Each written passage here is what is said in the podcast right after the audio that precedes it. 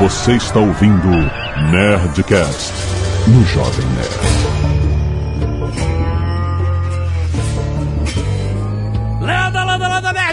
Nerds! Aqui é Alexandre Antônio Jovem Nerd. Eu jamais comeria bacon vegetariano. Aqui é o Guga e já foram escolhidos os vilões do próximo filme do Super-Homem.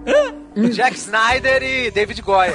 tá, puta que pariu. Ele tinha que liberar isso. aí. Eu tinha, eu tinha que soltar essa raiva, esse, esse ódio que tá, bom. preso no meu coração. Tá bom. E aí galera, meu nome é Marco Gomes e eu aprendi a cozinhar com 7 anos de idade, mas era miojo. E eu sou Maurício Saldanha, e embora ter gosto de band-aid, desculpa Alexandre, eu adoro o Veg Bacon. Fala galera, eu sou o Cauê Moura e o barato é louco. Aqui é a Zagal. Yo, bitch!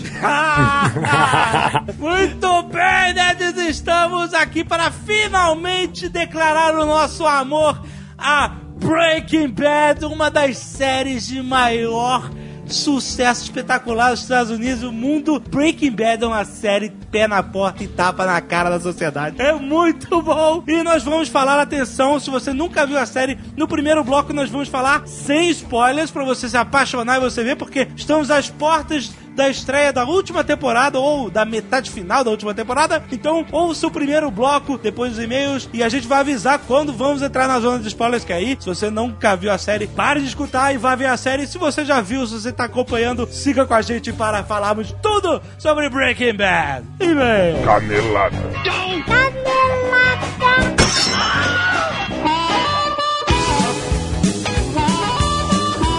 bem, Zeca, vamos para mais uma semana de e-mail da Canelada do Nerdcast. que nojo. Vamos. Eu tô resfriado, tô trabalhando. tá todo mundo resfriado. Azagal, nós temos um recado dos nossos queridos amigos do Páqua. Olha aí a galera do Paco. Lembra do Páqua? Nós já fomos praticantes do Páqua, Azagal. Sim, verdade. Pena que nos falta tempo Exato. para praticar essa arte marcial tão nobre. Mas é exatamente. Mas o Almôndega continua praticante. Continua, Môndega é sinistro, cara. Faz armas e faz marcial. Aliás, o nosso querido funcionário Slave Roboto, Stefan Martins, ele é faixa preta em Páqua, em marcial, rapaz. Isso aí. O cara é o mestre, maluco. Quem é o mestre? Quem é o mestre?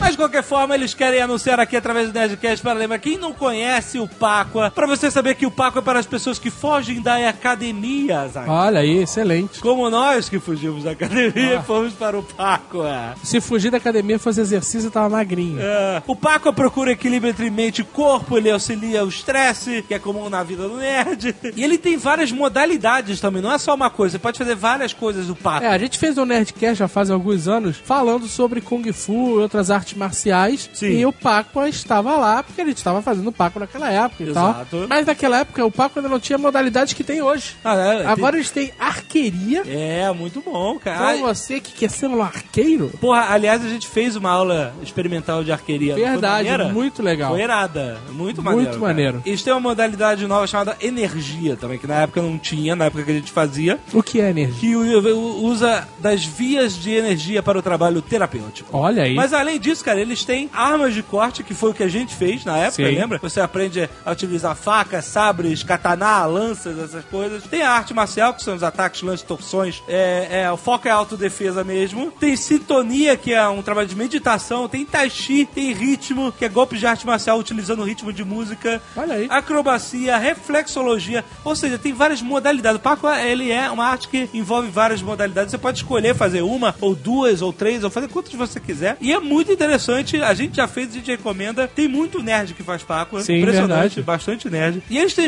do Brasil inteiro, tipo São Paulo, Rio de Janeiro, Paraná, Rio Grande do Sul, Santa Catarina, Minas Gerais, Rio Grande do Norte, Distrito Federal, Fortaleza. Procura, então, na sua cidade, na sua capital, se você está interessado. Inclusive, etc. é uma escola nova, mas acho que o pessoal dessa cidade então vai lá, tá interessado, vai lá em pacua.com, fácil de se informar, vê lá, vai fazer o seu Pacua, vai fazer uma aula experimental que a gente recomenda, muito bom. E Azaghal, nossos queridos amigos do What the Hell Up também estão aqui. A gente anunciou no Nerd Office esse aplicativo divertido, Sim. gratuito, Sim. para o seu iOS e em breve para o seu Android. Isso. O What the Hell Up é um aplicativo que você cria desafios. São vários tipos de desafios. Por exemplo, Guess What? Adivinha o quê? Né, Você faz seus amigos que estão te seguindo no WhatsApp lá, você bota uma foto, alguma coisa, ou um desenho, e os caras é, têm que descobrir o que, que é, entendeu? Certo. Tem o Crowd Challenge, Azaghal, esse que a gente fez, que a gente vai fazer de novo, que a gente faz um desafio para todos os seguidores participarem. É, A gente fez o do Wolverine, já acabou, muita gente participou. Que a galera tinha que dizer se o filme era bom ou ruim. Exatamente. E qual vai ser o de hoje? O que, que a gente vai fazer? O desafio. O desafio de hoje. Com foto. É, para as pessoas mandarem uma foto. Desafio é a pessoa mandar a foto resolvendo o desafio. Por exemplo, você, Azaghal, sempre aparece no Nerd Office com um adereço. Sim. Um chapéu, uma, uma parada na cabeça e tal. Seria maneiro se a gente fizesse o desafio Azagal por um dia. Olha aí. Mande suas fotos com adereço. Com adereços, exatamente. Eu Com quero ver máscaras, óculos, chapéus. É, eu quero ver quem vai ser o Azagal mais criativo. Isso. Não, e tem que estar com a cara de Azagal. Tem. Não pode estar Aquela com... cara animada, a cara animada. comunicativa. Exato, boa, Azagal. Então tá valendo, vai durar também uma semana? Uma semana. Sete dias, uma semana. Para Na nosso- semana que vem a gente fala quem foi o A melhor. gente fala quem foi o melhor? Melhor Azagal e você não vai ganhar nada com isso. não, não, é só. que agora os concursos culturais estão proibidos no Brasil. Nossa, ganha prestígio. Sim. O fato é que todas as ações valem ponto. Você pode curtir, comentar, compartilhar nas outras redes sociais e tal. Você pode compartilhar os seus desafios também no Facebook, no Twitter e no Instagram. Então não se esqueça de baixar de graça pra iPhone, iPad e iPod Touch, porque iOS, Android já tá vindo. What the hell? Tipo, tipo, que inferno, né? What the hell app de graça. Links aí no post, como funciona e tal. E siga o Jovem Nerd, né? O nosso usuário é Jovem Nerd tudo junto para participar do nosso desafio, nosso Crowd Challenge do What the Hell Up. E se você não quiser ouvir os recados sobre o último e-mail Mitos da Ciência, você pode pular diretamente para... 19 minutes and 38 seconds, bitch. Muito bem, Zagal, vários encontros Skynerds acontecendo. João Isso. Pessoa, um abraço pessoal de João Pessoa, Manaus e Natal que mandaram aqui fotos. Está de volta a cozinha de Jack, que tinha entrado no mid-season. Aham. Relaxaram, descansaram, foram nas praias de areias duras de Santos. Estão renovados para novas receitas nerd. Muito bom, cara, muito bom. Então não perca toda sexta-feira no canal do YouTube é Cozinha de Jack. E você também acha que no, no, no Jovem Nerd não deixe de comentar e mandar os seus pratos nerds, as fotos aqui pra Isso, a galera. cozinha dos nerds. Nerd Cacete de Agulha, Maurício Nalasco e Felipe Barros Rodrigues salvando vidas. Muito obrigado. Muito obrigado. E as artes dos fãs da Gal? Dessa vez a gente teve várias artes. Várias. E inúmeras excelentes. Muito bom. Temos a Nerdcast Time, por Gustavo Og, Muito bom. que o Mal Roboto botou aqui sensacional. Sensacional, porque ele é mega beat de, de É. Adventure Time. Aí ele botou sensacional, ficou maneiro, ficou maneiro, realmente. Temos a arte do cosplay Season 2, Aham. parte 1 e parte 2, por Leandro Almeida. Não sei se vocês lembram, o cara que pegou a cara do Jovem Nerd toda torta, parecia que teve um derrame. e aí mesclou essa cara em várias situações, fez várias fotos montagens, foi maneiríssima. E agora ele encrencou com o Azagal. Olha aí, que Então ele bonito. fez várias montagens muito maneiras. Eu gostei pra caralho da montagem do Soprano, inclusive. e ele fez várias montagens de Brokeback Mountain, essa eu não tinha visto, não gostei. Mas ele fez Zod, fez Poderoso Chefão. Então vejam aí, tem duas postagens já. Sigam ele na Sky Nerd e acompanhem A saga, né? a saga da arte do cosplay Season 2. Muito bom. Também temos Jovem Nerd Azagal no estilo Mignola. Ficou muito maneiro, do Mark Pedro Mignola, Ramos. Do Hellboy, né? Isso, no estilo traço do Hellboy. Pedro Ramos. Temos Nerd Office Season 04, episódio 28, por Rodrigo Whitman. Ficou maneiríssima. Aham. Tartarugas Nerds ficou muito legal por Léo Soares. Muito bom. E a Lambda, Lambda, Lambda por Francisco Silva Mauriz. Caraca, ele fez um, um, um antezinho do escritório aqui, do Nerd Office, cara. Espetacular. A gente pode botar no... no- a gente pode botar no rodapé? Vamos, vamos colocar no rodapé. Porra, bota no rodapé, Vamos cara. entrar em contato com o Francisco. Tá muito foda. Mal Roboto, Slave Roboto, entre em contato com o Francisco, por favor. Além disso, temos artes do Jovem Nerd Pudico. Ai, caraca. Fotomontagens e desenhos Desse nerd virgem que nos fala. Ridículo, cara. Vocês estão demais. Vários contos Sky Nerd, pegaremos alguns aqui eh, de forma randômica. O Câncer de Jack, olha aí, por Jorge Ati. Olha aí. Temos Noir, por Victor Coelho Wassager. Aham. E nunca esquecendo do catálogo literário da Sky Nerd, feito pelo Eber Dantas. Muito bom. Tão dedicado aos contos dos nerds. Você que é nerd, que tem um livro, que tem uma ideia, que tem um conto, você pode mandar seu material lá no site da nerdbooks.com.br. Muito bom. E além disso, nós temos vários vídeos enviados, você pode assistir aí. Muito bom. Vamos ler os e-mails, mas antes o Marroboto diz que nunca antes na história deste podcast tantos engenheiros elétricos. Aliás, não existe engenheiro elétrico, né? Eles vão reclamar. Mandaram e-mails. São engenheiros eletrônicos? Engenharia elétrica, mas é engenheiro eletricista, porque se fosse Não é um engenheiro ligado na tomada. Engenheiro to- na tomada, exato. Muito bom. Fernando da Rosa, 23 anos, eletrotécnico, estudante de engenharia elétrica, Florianópolis, São Paulo. Florianópolis, São Paulo, tô maluco. Santa Catarina. Manda esse e-mail para apontar uma canelada do Blue Hand. Ah, quando ele mencionou sobre disjuntores. Ousadia. Os disjuntores não agem em caso de tensão ou voltagem elevada. Um eletrotécnico deveria saber que voltagem, a palavra voltagem, não existe. Mas o disjuntor serve sim como um dispositivo de proteção para que sua casa não pegue fogo. Mas o responsável pelo aquecimento excessivo da fiação é a corrente e não a tensão. Para exemplificar, cada fio de uma área de seção ou bitola X que suporta Y de corrente, o disjuntor deve desligar o circuito antes que a corrente Y seja atingida. Dessa maneira, não há risco de ter um sobreaquecimento na fiação a ponto de pôr fogo no isolamento do fio. E por aí diante, todos já sabemos o que acontece. Grito, fumaça, fogo, gente morrendo, etc e tal. É isso, a canelada é isso. Eu, não- eu não entendi qual foi a explicação, mas os engenheiros entenderam. Marcelo Campos, 29 anos, aluno de doutorado em genética na Michigan State University. Olha aí. Em Michigan, Estados Unidos. Esse cara mandou tudo. Mandou o quê? Ah, mandou mand- nome, Tá profissão, bom. cagou a regra, falou que tá morando nos Estados Unidos. é isso. Você vai voltar ao Brasil pra trazer uma moambinha pra gente? O Nerdcast 374 foi animal, o Nerdcast Mitos da Ciência. E ele diz que chorou de rir em alguns pontos. Porém, diz ele, gostaria de apontar uma canelada bizonha do Átila. Ah, Acho que foi ele. que também tá doutorando, hein? É, Não, então vocês aí contra doutor. Guerra de doutor. No início do programa, onde vocês descrevem o reino, filo, classe, etc., a qual seres humanos pertencem, ele diz que somos do gênero Homo e espécie Sapiens. Canelada! Nosso gênero é realmente Homo. Hum, aí você fala com você mesmo. Mas nossa espécie é Homo sapiens. Os dois nomes e não só sapiens. Sapiens é o que nós biólogos chamamos de epíteto específico. Mas será que ele não quis ser epíteto específico? Se o Atila é tão específico demais, né? Exato. Ele continua dizendo: se o Atlas estivesse certo, o arroz e a maconha seriam da mesma espécie. Explico, diz ele. O nome científico do arroz é Oriza sativa e o da maconha é Cannabis sativa. O epíteto sativa significa em latim cultivada ou planta doméstica. Se sativa fosse espécie, arroz e maconha seriam a mesma espécie. Entendeu? Tem muita gente que queria que arroz e maconha fosse a mesma espécie. Imagina, nego fumando arroz. Não, eu não entendi, mas, mas mais uma vez, Deve ok. fazer sentido pros biólogos.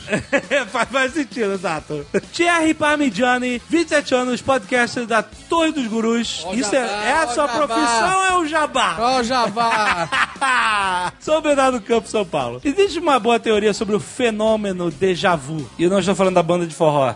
Tem uma banda de forró? Eu não, nem sabia. O funcionamento correto do cérebro é anotar os acontecimentos próximos na área referente à memória recente. E depois de um tempo, esse registro é transferido para as memórias passadas. Mas, às vezes, por uma falha, ela acaba registrando o acontecimento recente na área de memórias passadas. Nesse momento acontece a mágica. Seu cérebro faz o registro do recente na parte passada e já puxa a informação de lá, te alertando que isso já aconteceu. Daí a sensação inexplicável que você já viu aquilo antes. Peraí, o, o André não tinha explicado o que que era o déjà vu? E ele tá vendo com uma outra teoria? É porque ninguém sabe que porra é essa de Savu. Essa que é a parada. Você é um cientista ou você é um podcaster? É um podcaster.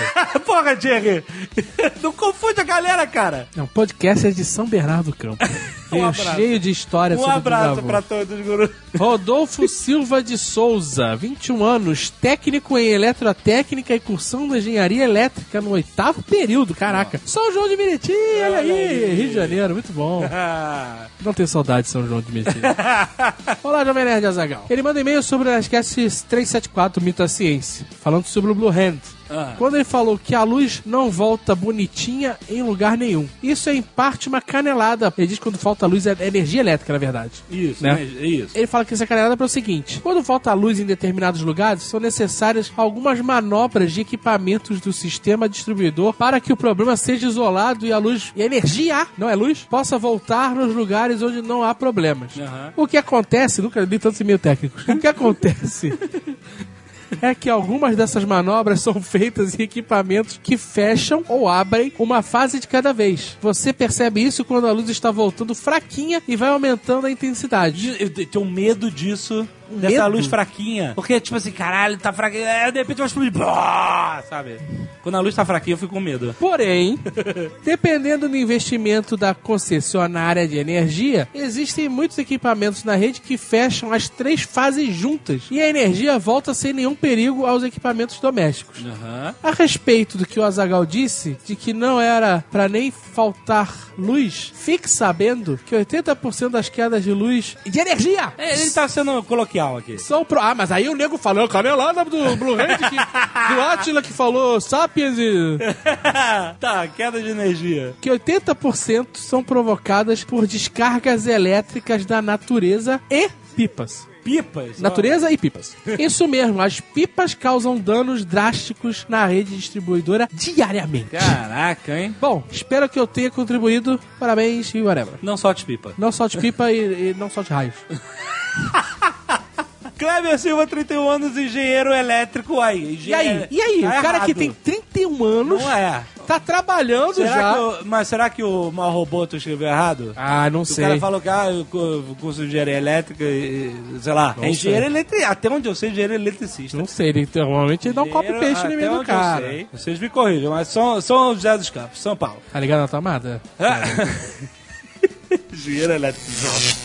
O, o- grande inimigo do Homem-Aranha. A respeito do evento em que o cientista morreu em ambiente de puro nitrogênio, isso se chama hipóxia, ou seja, falta de oxigênio. Ela é uma das mortes mais silenciosas que existem. No ramo da aviação, onde eu trabalho, esse efeito é ainda bem estudado e levado muito a sério. Na aviação? Vamos lá. Na aviação, a hipóxia não acontece por falta de oxigênio no ambiente, mas sim pela falta de pressão atmosférica adequada para a respiração. Assim, pouco oxigênio é absorvido pelo cérebro, levando à perda da consciência e posteriormente à morte. Um dos acidentes aéreos mais famosos onde a hipóxia foi responsável aconteceu na Grécia em 2005. Nesse acidente, os pilotos não perceberam a falha do sistema de pressurização e simplesmente apagaram no meio do voo durante o cruzeiro. Pô, mas não tinha que ter um alarme. Caraca! Berrando na cabine, não é só um, né? ter um alarme. Pá, pá.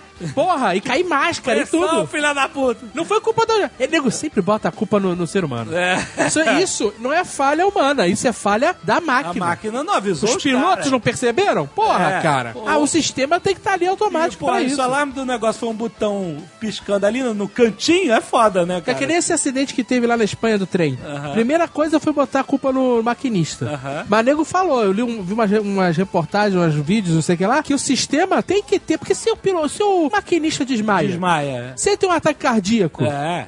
se acontece qualquer coisa, aí o trem vai pro caralho, não. E- Existe o sistema, só que tava quebrado. E a mesma coisa nesse voo, não é culpa do piloto não, malandro. Sistema de redução automática tá quebrado, é isso? É, porque ele passa por um sistema lá que avisa pro trem: olha, a curva sinistra aí, reduz. Se o cara não reduzir, quando ele passar pelo segundo checkpoint lá, Ah. o trem freia sozinho. Olha E aí. esse sistema não tava funcionando. Porra, é porque podia foda. ter acontecido qualquer coisa com o maquinista, né, cara? É, mas aconteceu que também foi imprudente pra caralho. Mas então, a máquina tá aí pra tá lutar funcionando. contra o ser humano. Bom, o fato é que os caras não perceberam. E apagaram. os- apagaram e o avião bateu uma cadeia de montanhas por falta de combustível. E derrubou elas em forma de dominó. O que... Uma cadeia de montanha. Puta que pariu. Esse acidente dos episódios da série Mayday da Net Geo, onde tem vários detalhes do acidente. Ele botou aqui um link do YouTube se você quiser ouvir esse, ver esse episódio relacionado à hipóxia. Viu? Se você ficar com sono no avião, você pode estar morrendo.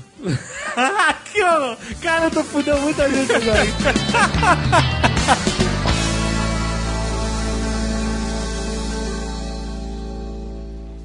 What the hell is this? Hey, veggie bacon. We're watching our cholesterol, I guess. Not me. I, I want real bacon. Not not this fake crap. too bad. Eat it. This smells like band-aids. Eat it.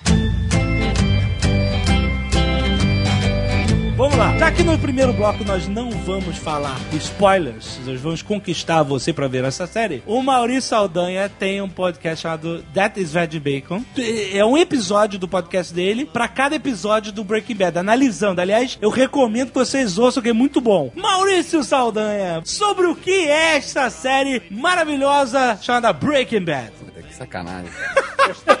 Ok, Caio Moura. Sobre o que é a série? É. Isso. É sobre drogas, bitch. Mas sabe o que eu achei maneiro?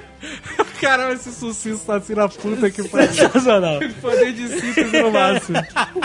Mas é que, tipo assim, eu, eu acho que, assim, óbvio que ela fala muito de drogas, mas não é só sobre isso, né, cara? É sobre o, o cara é, é, simplesmente perder todos os valores dele em troca do ego, né, cara? Tá, De explicando algo- rapidamente, antes que o Jovem Nerd né? comece a dar spoiler. Não tô dando, pô. É sobre Breaking Bad, é sobre encontrar o seu lado negro da força. Então, né? o cara é um professor de química de Walter high White. school, Walter White. Tem lá sua família padrão americana, padrão deficiente, né? Porque a família padrão americana é toda bonitinha, tudo certinho, né? Eles nem cachorro tem, né? Você ver como é uma família esquisita. e aí, ele se vê com câncer no pulmão, que é um dos piores tipos possíveis. Exatamente. O cara nessa situação, ele perde completamente as esperanças, porque ele tá todo endividado, ele é o professor, ganha pouco. Ele tem dois empregos, trabalha no Lava Jato também, às vezes tem que lavar carro, inclusive. O que, dado o contexto social ali, é uma humilhação. Ló- Lógico que eu não tô falando que lavar carro é humilhação, mas o contexto social que o cara tá, quem lava carro é mexicano. E ele ter que lavar carro é um, meio que uma humilhação ali. Porque ele é americano, ele não é mexicano. Mas eu não tô falando que lavar carro é uma humilhação, gente. Por favor, não me apedrejem. tem nada a ver com isso. Mas ali, na série, é isso que eles passam, né? Ele se sente humilhado também porque ele é um gênio da química, entendeu? Então ele precisa se submeter a esse tipo de coisa, ter dois empregos, se ferrar todo, enquanto que o cara é praticamente um gênio. O cara E é aí, espetacular. soma isso tudo, a esposa dele grávida, com o neném vindo aí, neném é despesa. Antes de ser alegria, é despesa. e o cara percebe, através do cunhado dele, que é, é um policial do, DEA. da narcóticos, da DEA, ele percebe que fazer drogas dá muito dinheiro. Exato. Né? E ele- não, E aí ele, ele fala: Eu tô com os dias contados, eu não tenho nada a perder. eu vou morrer. Eu tenho que deixar dinheiro pra minha família. Exato. É isso que eu vou fazer. Exatamente, porque eu sei fazer. Ele fala assim, eu sei fazer essa porra. Então eu vou fazer. E a droga, no caso, é metanfetamina, chamada lá de Crystal, é, ou Glass, né? E é, é metanfetamina, uma droga cara, super destrutiva, mas. Então, a metanfetamina é cara mesmo? É caro do segundo escalão de caro, não é barato tipo crack no Brasil ou tipo a maconha, é uma droga mais cara. Mas a metanfetamina não é tipo um crack, um negócio assim? Não, não, Não é não. uma pedra que tu fuma? Tem nada a ver com crack. A Nada. metanfetamina ela tem que ser feita, produzida. O crack é a pasta base da, de quando refinam cocaína reprocessado. Aham. O crack é lixo reprocessado. A metanfetamina não. A metanfetamina ela é feita, entendeu? Ah, ela é feita com o propósito de ser a metanfetamina. Isso, o crack é o lixo reprocessado. Mas ela dá. O cara fuma e tem uma viagem louca, é isso? Essa é, a ideia de todas as drogas, eu acho. é, exato. Vários tipos de viagem, né? Mas, é, cara, e ela é super destrutiva, vicia, não é uma droga leve, sabe? É uma droga super pesada e muito do mal, inclusive. E o negócio que cai os dentes também, o cara fica mega viciado em metanfetamina, começa a cair dente. Na heroína. O crack também perde os dentes, né? Você pode perder as dentes, então é uma briga de barra, né? Mas... Caso de álcool, né? Mas você queria saber, foi com essa sinopse que tu deu aí, Zagal, que tu convenceu a portuguesa? Não, não. Imagina. É, eu quero saber como é que você fez pra convencer sua mulher digníssima a assistir uma série que, cara, Pô, eu não eu- conheço nenhuma mulher que Eu, goste. eu assumo minha incompetência, não consegui convencer a minha a assistir. Botei o piloto, a gente viu o piloto todinho no final e no final ela falou: É, legalzinho, mas não quero ver mais, não. Eu fiz exatamente isso. Eu, eu tava assistindo, ela já tinha visto assistir algumas vezes, ela, ah, não quero ver, não quero o quê, esse cara horroroso, não sei o que lá. e aí eu falei, olha só, assiste um episódio comigo só. Se você não gostar, beleza, eu não encho mais o seu saco. E foi o suficiente, cara. Ela viu o piloto, ah, vamos ver o próximo, quer saber o que aconteceu, e pá, pá, pá, pá, primeira temporada. É assim, a princípio, quando você manda a sinopse dessa, você fala assim, puta, não, que série pesada. Mas é, é pesado. É, O cara tá com câncer, tá fudido na vida, lava jato, o cara fazer droga. Não, caralho, não, não. Isso é muito pesado, eu quero ver coisa lá. Mas também tem outra coisa, não tem nenhum ator bonito. Porque se tivesse, elas veriam, tá? Ela realmente vai lidar com um tema pesado, vai lidar com droga e tal, não sei o quê. Mas ela é tão ousada é tão ousado você fazer isso. Você vai acompanhar uma série de um cara que tá morrendo de câncer e ele vai fazer drogas pra salvar a família. Tipo, o quanto errado é isso? Não, e sabe o que é interessante? Você sabe que o cara tá errado, Aham. E você concorda com ele Você mesmo assim. torce porque é aquele negócio, é, entre aspas, é justificável, né? Você entende os motivos do cara. É aquele negócio, não justifica, mas explica, né? Você entende o cara. Exato. Agora, outra coisa que prende as pessoas é a qualidade cinematográfica da série. Isso. Os traços de coisas de cinema, de produção de tipo cinema que tem numa série de TV, né? Não, os ângulos de câmera ousados pra caralho, sabe? Recurso de roteiro, dicas de roteiro. E nada gratuito, né? Tudo em prol da história. Isso é que é foda, né? Eles gravam com uma câmera, legal ressaltar isso, né? A single camera, é uma- um, dos, um dos poucos seriados que gravam com uma câmera e. Sério? película, não tem, né? não gravam. tem duas câmeras no set? Não, tem uma é câmera single, no set? É, single Nossa. camera. E gravam também com 35mm, né? Ah, isso sim, com película, né? Isso. A série ela é espetacular. Ela começa com o cara fudido no deserto com uma arma na mão de cueca. Uma camisa de cueca. Como não assistiu Uma uma cueca série dessa? horrível. Cara, é, é uma coisa horrorosa de velho, né, cara?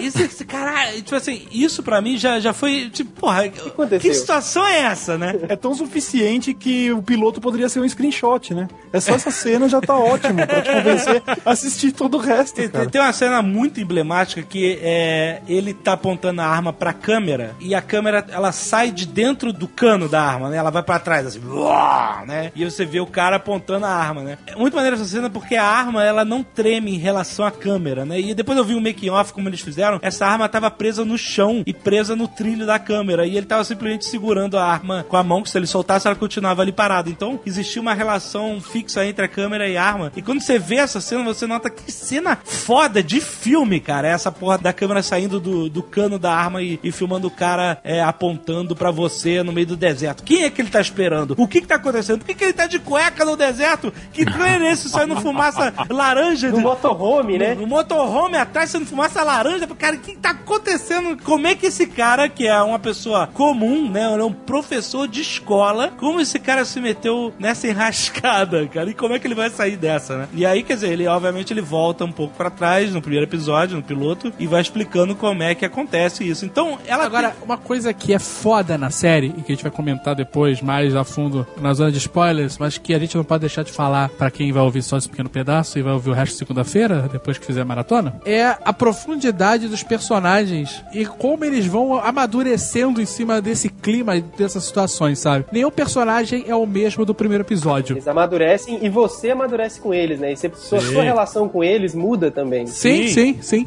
Com certeza. Com certeza absoluta. E isso é muito maneiro, cara. Você consegue entender todo mundo, consegue gostar mais de uns do que de outros. Cara, é muito bem construído. Os atores da série são todos espetaculares, É cara. uma transformação tão, tão bruta que você passa a gostar mais de uns e de repente querer que outros morram durante a série, né? Porque no, sabe, E aí você muda de ideia. Pois é, então. A primeira temporada você tem um favorito, na segunda você- ele já pode ser o vilão. É, Eu acho que a transformação é a palavra de ordem aí. A transformação, porque eles passam, é, é a, a parte mais agradável. É ver como o Mr. White muda ao longo da série, como o Jesse muda, é E incrível. o bacana também é que nas aulas que ele dá, em poucos trechos que aparece ele dando aula no colégio, ele fala muito do que é a plot da, da série, né? No começo, quem lembra, ele fala né, que química é o estudo da matéria. Ele fala que é o estudo da transformação. Isso. E ele fala realmente. ainda, é crescimento, é declínio e transformação. Nossa, Não, E é maneiro como eles colocam as coisas na série e aí nada é gratuito. O cara vai trazer aquele negócio que ele botou no episódio tal lá de volta no final da quinta temporada. Tu, caralho, não acredito, sabe? e aí o plot se amarra novamente. É muito foda, cara. É, o fato é o seguinte, é, é uma série que a gente falou assim no início, é uma série sobre drogas, é uma série sobre câncer, é uma série sobre personagens, né, cara? E a relação desses personagens com essa situação maluca de um cara que é professor de colégio começar em segredo, que ninguém sabe, né? A mulher dele não sabe, a família dele não sabe, em segredo fazer uma coisa terrível, que é criar drogas para serem vendidas e destruírem outras vidas, para que ele possa deixar dinheiro para a família dele antes dele morrer. E tem um outro aspecto interessante também, que é o, a relação entre os personagens, tipo essa relação binária. O cara que é um dos grandes amigos dele, um dos grandes parceiros dele, que é o cunhado, que é do DEA, isso já pode falar, não, não é spoiler, também é o cara que fica perseguindo a galera que faz drogas e vai perseguir esse- esse- essa pessoa que ele criou, vai perseguir o cara que tá fazendo drogas. Então ele vai ser perseguido por um cara que tá do lado dele, sabe? É, vai na casa dele E, cerveja. e nem, e nem precisava, né? Se não tivesse o Hank, que é um puta personagem, claro que deixa a série muito mais maluca, mas se não tivesse, também seria muito interessante acompanhar a história do, Sim, do sim. Walt com o Jesse, né? Sim, com certeza, né? Porque ele descobre, como ele é um cara, ele é um gênio não aproveitado, ele é um gênio que escolheu caminhos errados na vida e foi parar simplesmente numa sala de aula de escola, ele descobre a genialidade que ele tem aplicada finalmente a algo bem sucedido, entre aspas, porque ele faz o melhor, a melhor metanfetamina que nego já viu. Mais pura. 99.1 de pureza. 99.1 de pureza. seja, Ele, ele é o MacGyver com, com graduação. né? é o, Então, é o famoso ela- cabeça vazia, oficina do diabo.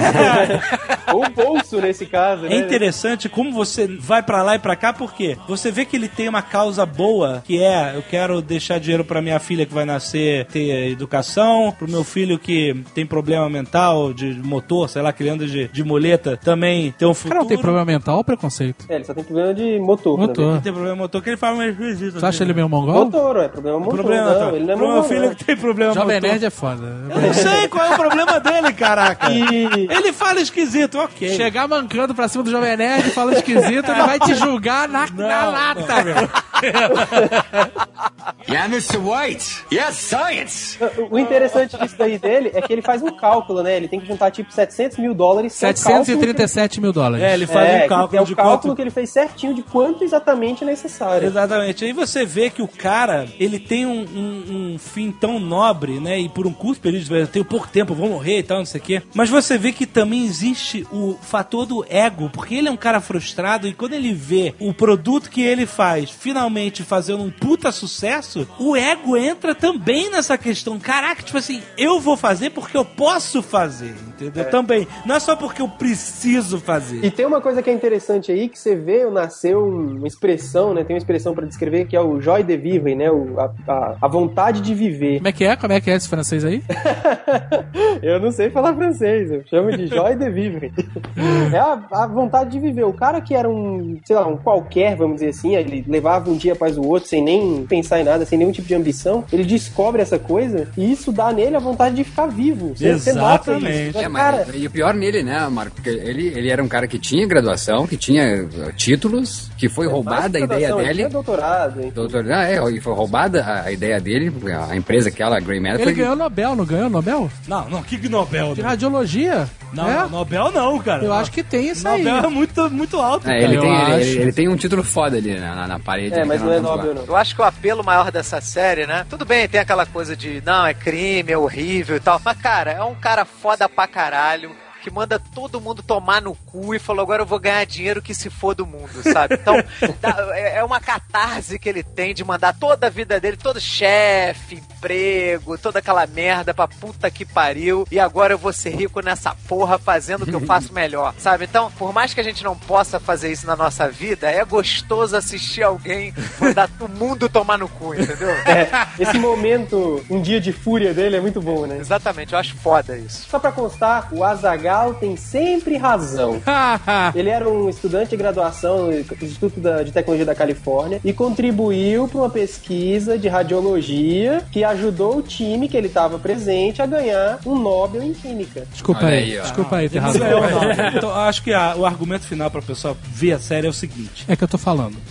Esse é o argumento final. Ah, eu, que- Eu sempre tenho razão, eu sempre tenho razão. Eu tô falando, sei, cara. mas olha só, a gente tá acostumado a ver filme de bandido, mocinho, e é assim, tipo, mocinho é um mocinho, bandido é bandido, traficante é traficante, filha da puta e tal, não sei o que, etc. Mas o que que aconteceria se você, porque o Walter White, ele é o cara comum, ele é a gente que tá assistindo a televisão. O que acontece se um cara classe média, que tem a vida como a de qualquer um de nós, que tem um trabalho de manhã, batendo ponto e tal, não sei o que, o que que acontece que esse cara com valores familiares, o que que acontece se esse cara entrasse pra um mundo de bandidagem louca que é esse, entendeu? Não é um cara que cresceu bandido, entendeu? É um cara que decidiu Aos 50 anos. aos 50 anos de idade, maluco, entra pra esse mundo. Então ele não entende. É um cenário tão bizarro pra ele isso gera até cena, apesar de ser uma série meio trágica, né, e pesada, ela gera cenas cômicas. Tem momentos que você tá rindo, apesar de tudo, apesar desse tema, apesar de tudo. Não tem as cenas que você ri pra caralho? Da situação inacreditável que o cara tá. O cara é normal, professor de 50 anos, lidando com um bandido que fala três palavrões por frase, que fala cuspindo droga, entendeu? Como é que esse cara vai lidar com esses malucos, né, cara? Como é que ele vai entrar? Ele é um noob, entendeu? Ele é um noob, Ele, ele é é um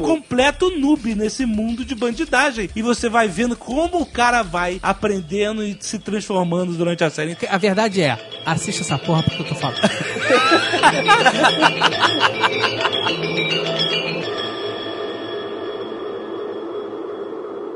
Atenção, interrompemos a edição desse Nerdcast para alertar que a partir de agora você está entrando na zona de spoiler. Ouça por sua conta e risco.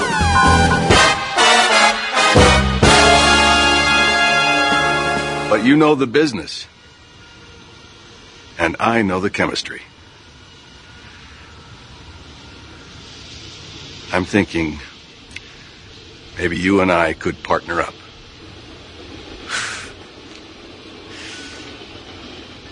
You, uh, you want to cook crystal meth? You. You and, uh, and me. Muito bem, estamos na zona de spoilers. Você foi avisado. Agora vamos dar spoilers de todas as temporadas de Breaking Bad, porque a gente tem que falar de momentos espetaculares que marcaram a série. A gente tem que comentar aqui quem já viu quer ouvir também, certo? Então a primeira temporada, ela é basicamente esse mergulho, né, nesse mundo é, louco, né, do crime, porque eles têm um ciclo, né? É tipo, o, o Walter vai e faz a droga. E aí eles tentam vender a droga e isso desencadeia uma merda inacreditável e eles passam os próximos episódios desfazendo a merda. e aí depois ele vai e faz a droga de novo. Depois que ele desfaz a merda, ele faz a droga de novo e aí cria mais uma cadeia de merdas pra acontecer na vida dele. Tu falou em né, a gente se colocar nessa situação, né? Não tem como a gente não se colocar nessa situação. Né? E quando parar, né? Exato. Tem né? até tem um momento no, no episódio Fly, que é o, se não me engano, o décimo da terceira temporada, que Da- ele diz, né? da a- mosca? É, que é a hora que ele disse que, que ele pensou que ele tinha que parar, e até a hora que ele, na verdade, ele pensa qual é a hora que ele devia morrer, né? Que ele disse que era o momento onde ele, antes de ir na casa do Jesse e presenciar a morte da namorada dele, a Jane, e deixá-la morrer, né? Aham. Ele disse que aquele momento ali era o momento que ele devia ter morrido, em casa ainda, quando ele ouvia o bebezinho, a Holly, com a mãe, com a Skyler, que ela tava cantando uma música de Niná. E antes disso, então, ele teve, ele teve momentos de, de pra parar, né? Agora, Sim. quando parar, a primeira bet lá, a primeira fornalha que ele fez com o, o Los Polos Hermanos, seria a hora de parar, quando ele consegue, acho que um milhão, dois milhões? É, exatamente, nunca é o suficiente, né, cara? É É, e é do engraçado porque assim, vai tendo um escalation em tudo na série, né? Porque na primeira temporada, o cara, ele tá fazendo a quantidade de micro e vendendo por merreca, se você Ele for. nunca ia conseguir, ele até faz Né? um cálculo e fala, não, não vou conseguir juntar o dinheiro que eu preciso é, porque nunca. a É, merreca, a não, merreca não, né? Merreca não, né? É 6 mil. Uma coisa também legal de falar que isso também denuncia como é que é o- a assistência médica dos Estados Unidos, né? Vamos lembrar que não existe lá ah, o, o sistema público de saúde, Aqui né? também não, né? Mas tudo bem. Não, sim, sim. Aqui é muito caro mesmo, né? Ficar hospedado no hospital. Então, é por isso que ele faz, né? Por causa do- da dificuldade que é pagar toda essa assistência aí por causa do câncer. No começo, a ideia dele era se recusar a fazer tratamento. Ele não queria fazer. Aí a família pirou, a Skyler pirou, cacete. Ele, não, beleza, vou fazer. E aí, além dos 737 mil que ele teria que juntar pra prover a família, ele tem que juntar mais a grana toda do tratamento, né? É, porque lembrando que ele recebeu. Que, que a coisa que a gente não menciona sem spoilers é que ele é frustrado porque ele tinha como sócios uma galera que criou uma empresa bilionária, né? E tipo assim, ele vendeu a parte dele no início por 5 mil dólares, é, a participação dele, e, e os caras ficaram bilionários e ele ficou na merda, né? Então, no início da série você não sabe exatamente disso, mas você vê que esses caras se aproximam dele, tipo assim, aquela amizade de sobrancelhada, né? Ele nunca mais falou com eles, mas ele tinha um passado com os caras e tal. Ele, inclusive, a namorada dele era, era mulher do cara, né? Esse com certeza é o motivo pelo qual ele saiu da sociedade, inclusive, né, cara? É, provavelmente sim. É, e aí o que acontece? O- ele oferece de pagar o tratamento, o cara que era ex-sócio dele. O cara tá bilionário, fala assim, "Ó, eu pago o que você precisar, eu pago. Então, e aí entra o orgulho, né, cara? Ah. Ele não, o orgulho ferido. Sem dúvida é orgulho. Entra o orgulho e fala assim: não, eu vou fazer do meu jeito. E ele não tem como explicar pra mulher, ele inventa a história, né? Que ele realmente que ele aceitou o pagamento do tratamento deles, né? Mas ele fala assim: eu vou fazer do meu jeito com o meu talento, né? Eu vou vender as drogas e vou pagar o que precisar ser pago. Você vê que a mentira vira um, um, Vira um um monstro. espiral bizarro, né? cara? Exato, Exato, porque ele tem que mentir pra cobrir um cara, pra cobrir outro, pra cobrir outro, não sei o quê. É uma loucura, né, essa vida, né? Entra realmente no espiral de merda, né, cara? Inclusive no colégio, né, cara, também. Da, a culpa é dos alunos que não dão atenção à aula dele, viu? Mostra um quanto professor também ali, o cara é apaixonado pelo que faz, né? O cara é um, um apaixonado porque eu queria ter um professor como ele. Eu não tive. Vocês tiveram professores de química interessantes, assim? Apaixonados por filme assim, não. Cozinhavam metanfetamina? Provavelmente. Aí talvez. né?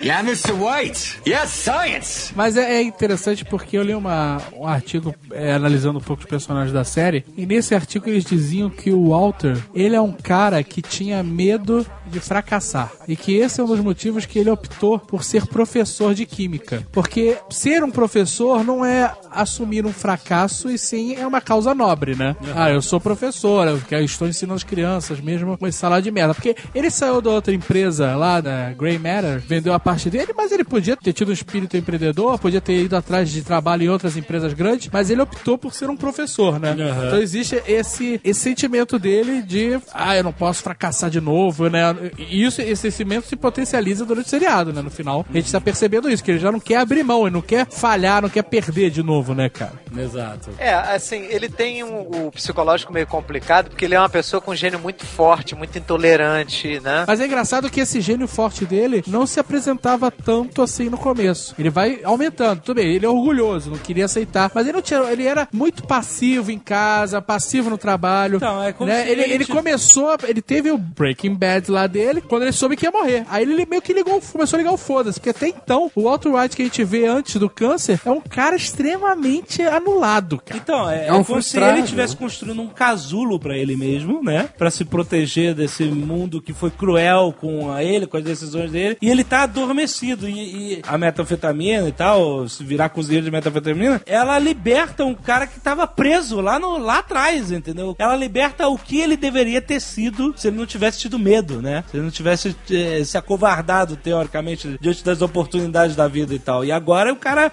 liberta. Então você vai vendo que ele vai acordando, né? Acordando negativamente, né? Tem uma semelhança interessante aí que é o seguinte: provavelmente todos os ouvintes conhecem o discurso do Steve Jobs em Stanford, quando ele fala assim: você tem que lembrar que você vai morrer. E quando você lembra que você vai morrer, você percebe que você já tá nu e não tem por que você não perseguir seus sonhos. Foi exatamente o que aconteceu com ele. Quando ele viu que ele ia morrer, ele perdeu o freio. É. Tipo, vou morrer, foda-se, não interessa o que vai acontecer, eu vou morrer, então eu vou fazer o que eu preciso fazer pra cumprir meu objetivo, que no caso dele era juntar lá uma grana pra deixar pra família. Mas foi esse Breaking Bad dele, foi perceber que ia morrer, que é uma coisa que o até o Steve Jobs falou no discurso dele, né? Quando você percebe que você vai morrer, meu, não, não tem por que você não, não fazer o que você quer fazer. Só que ele É pegou também- isso e levou de um jeito meio louco, né? Que é também um discurso meio Fight Club, né? Que então, só depois que você perde tudo que você é livre pra fazer qualquer coisa, né? e, é- e é- e é legal, porque ele vai escalando de uma maneira muito, é, sabe, convincente, plausível. Você vai se identificando. Chega um momento que o cara tá tão, tão atolado na vida de crime que simplesmente você nem pensa mais, poxa, quando é a hora de parar? O cara não tem mais por que parar, né? Ele já fez tanta merda que não adianta. Ele já não tem mais pra onde fugir, o que fazer. O negócio agora é ser o rei do crime mesmo, sabe? Fica interessante porque você se identifica. Você fala, bom, agora ele já tá na merda, ele já matou um monte de gente, ele já fez um monte de droga, ele já tem, sabe, prisão perpétua garantida. Então por que parar agora, né? Já, vamos, vamos, vamos atolar de vez, né? O poder, nesse caso, também seduz, né, cara? Ele não quer parar. Ele se sente poderoso, se sente importante. O cara tá se achando foda pela primeira vez na vida, né, cara? Porra, a cena muito foda da primeira temporada é quando ele vai falar com o Tuco, que é o, o traficante local lá, e aí ele vai, ele, ele, ele explode, ele tá com um explosivo que ele fez químico na mão e pá, explode tudo. This is not meth.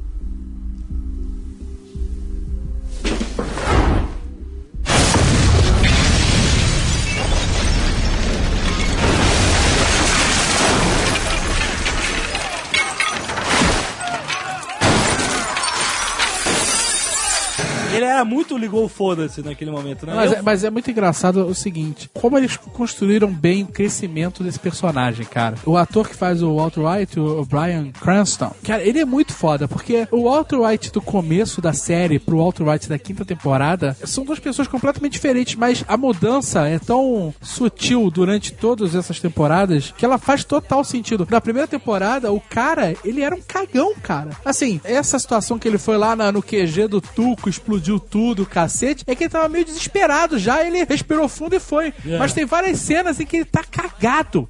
Tem, tem uma cena que o cara joga uma mala de dinheiro pra ele, dos polhos hermanos, ele tá parado no sinal e o cara joga uma mala de dinheiro dentro do carro. Ele se assusta, tudo se encolhe, sabe? Você é amedrontado mesmo.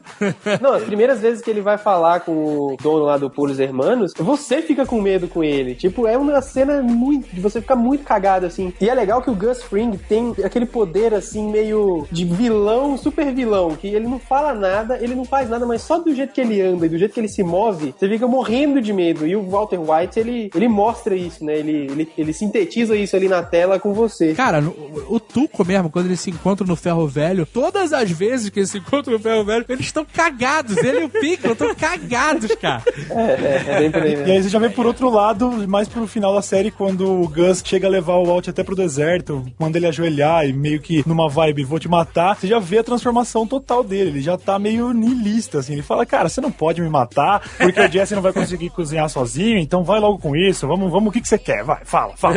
E, e, e você compreende, né? Não fica, ele não fica corajoso demais à toa. Você vê a ele escalando, né? Desde o começo, quando ele era um cagão. Eu me coloco no lugar dele e penso que, poxa, ele se transformou num badass daquele, mas é plausível, né, cara? Pode, Sim, pode sim. acontecer, né? A autoconfiança dele, né? Ele vai ganhar uma co- autoconfiança que é o que dá essa coragem pra ele, né? Ninguém faz tão bem quanto eu, eu sou mais inteligente, eu sou melhor químico, os caras dependem de mim. Essa é a, é a, a vibe dele, né? Tanto que na, na quinta temporada, quando ele encontra os caras da outra gangue de, de vendedores de metanfetamina, o cara pergunta assim pra ele, ele fala, olha, meu produto é melhor, a gente vai ganhar mais dinheiro junto. O discurso da Coca-Cola, né? O Walter White fala assim, o meu produto é a Coca-Cola e o seu é um, um genérico É de um Coca-Cola, é um Dolly Cola, né?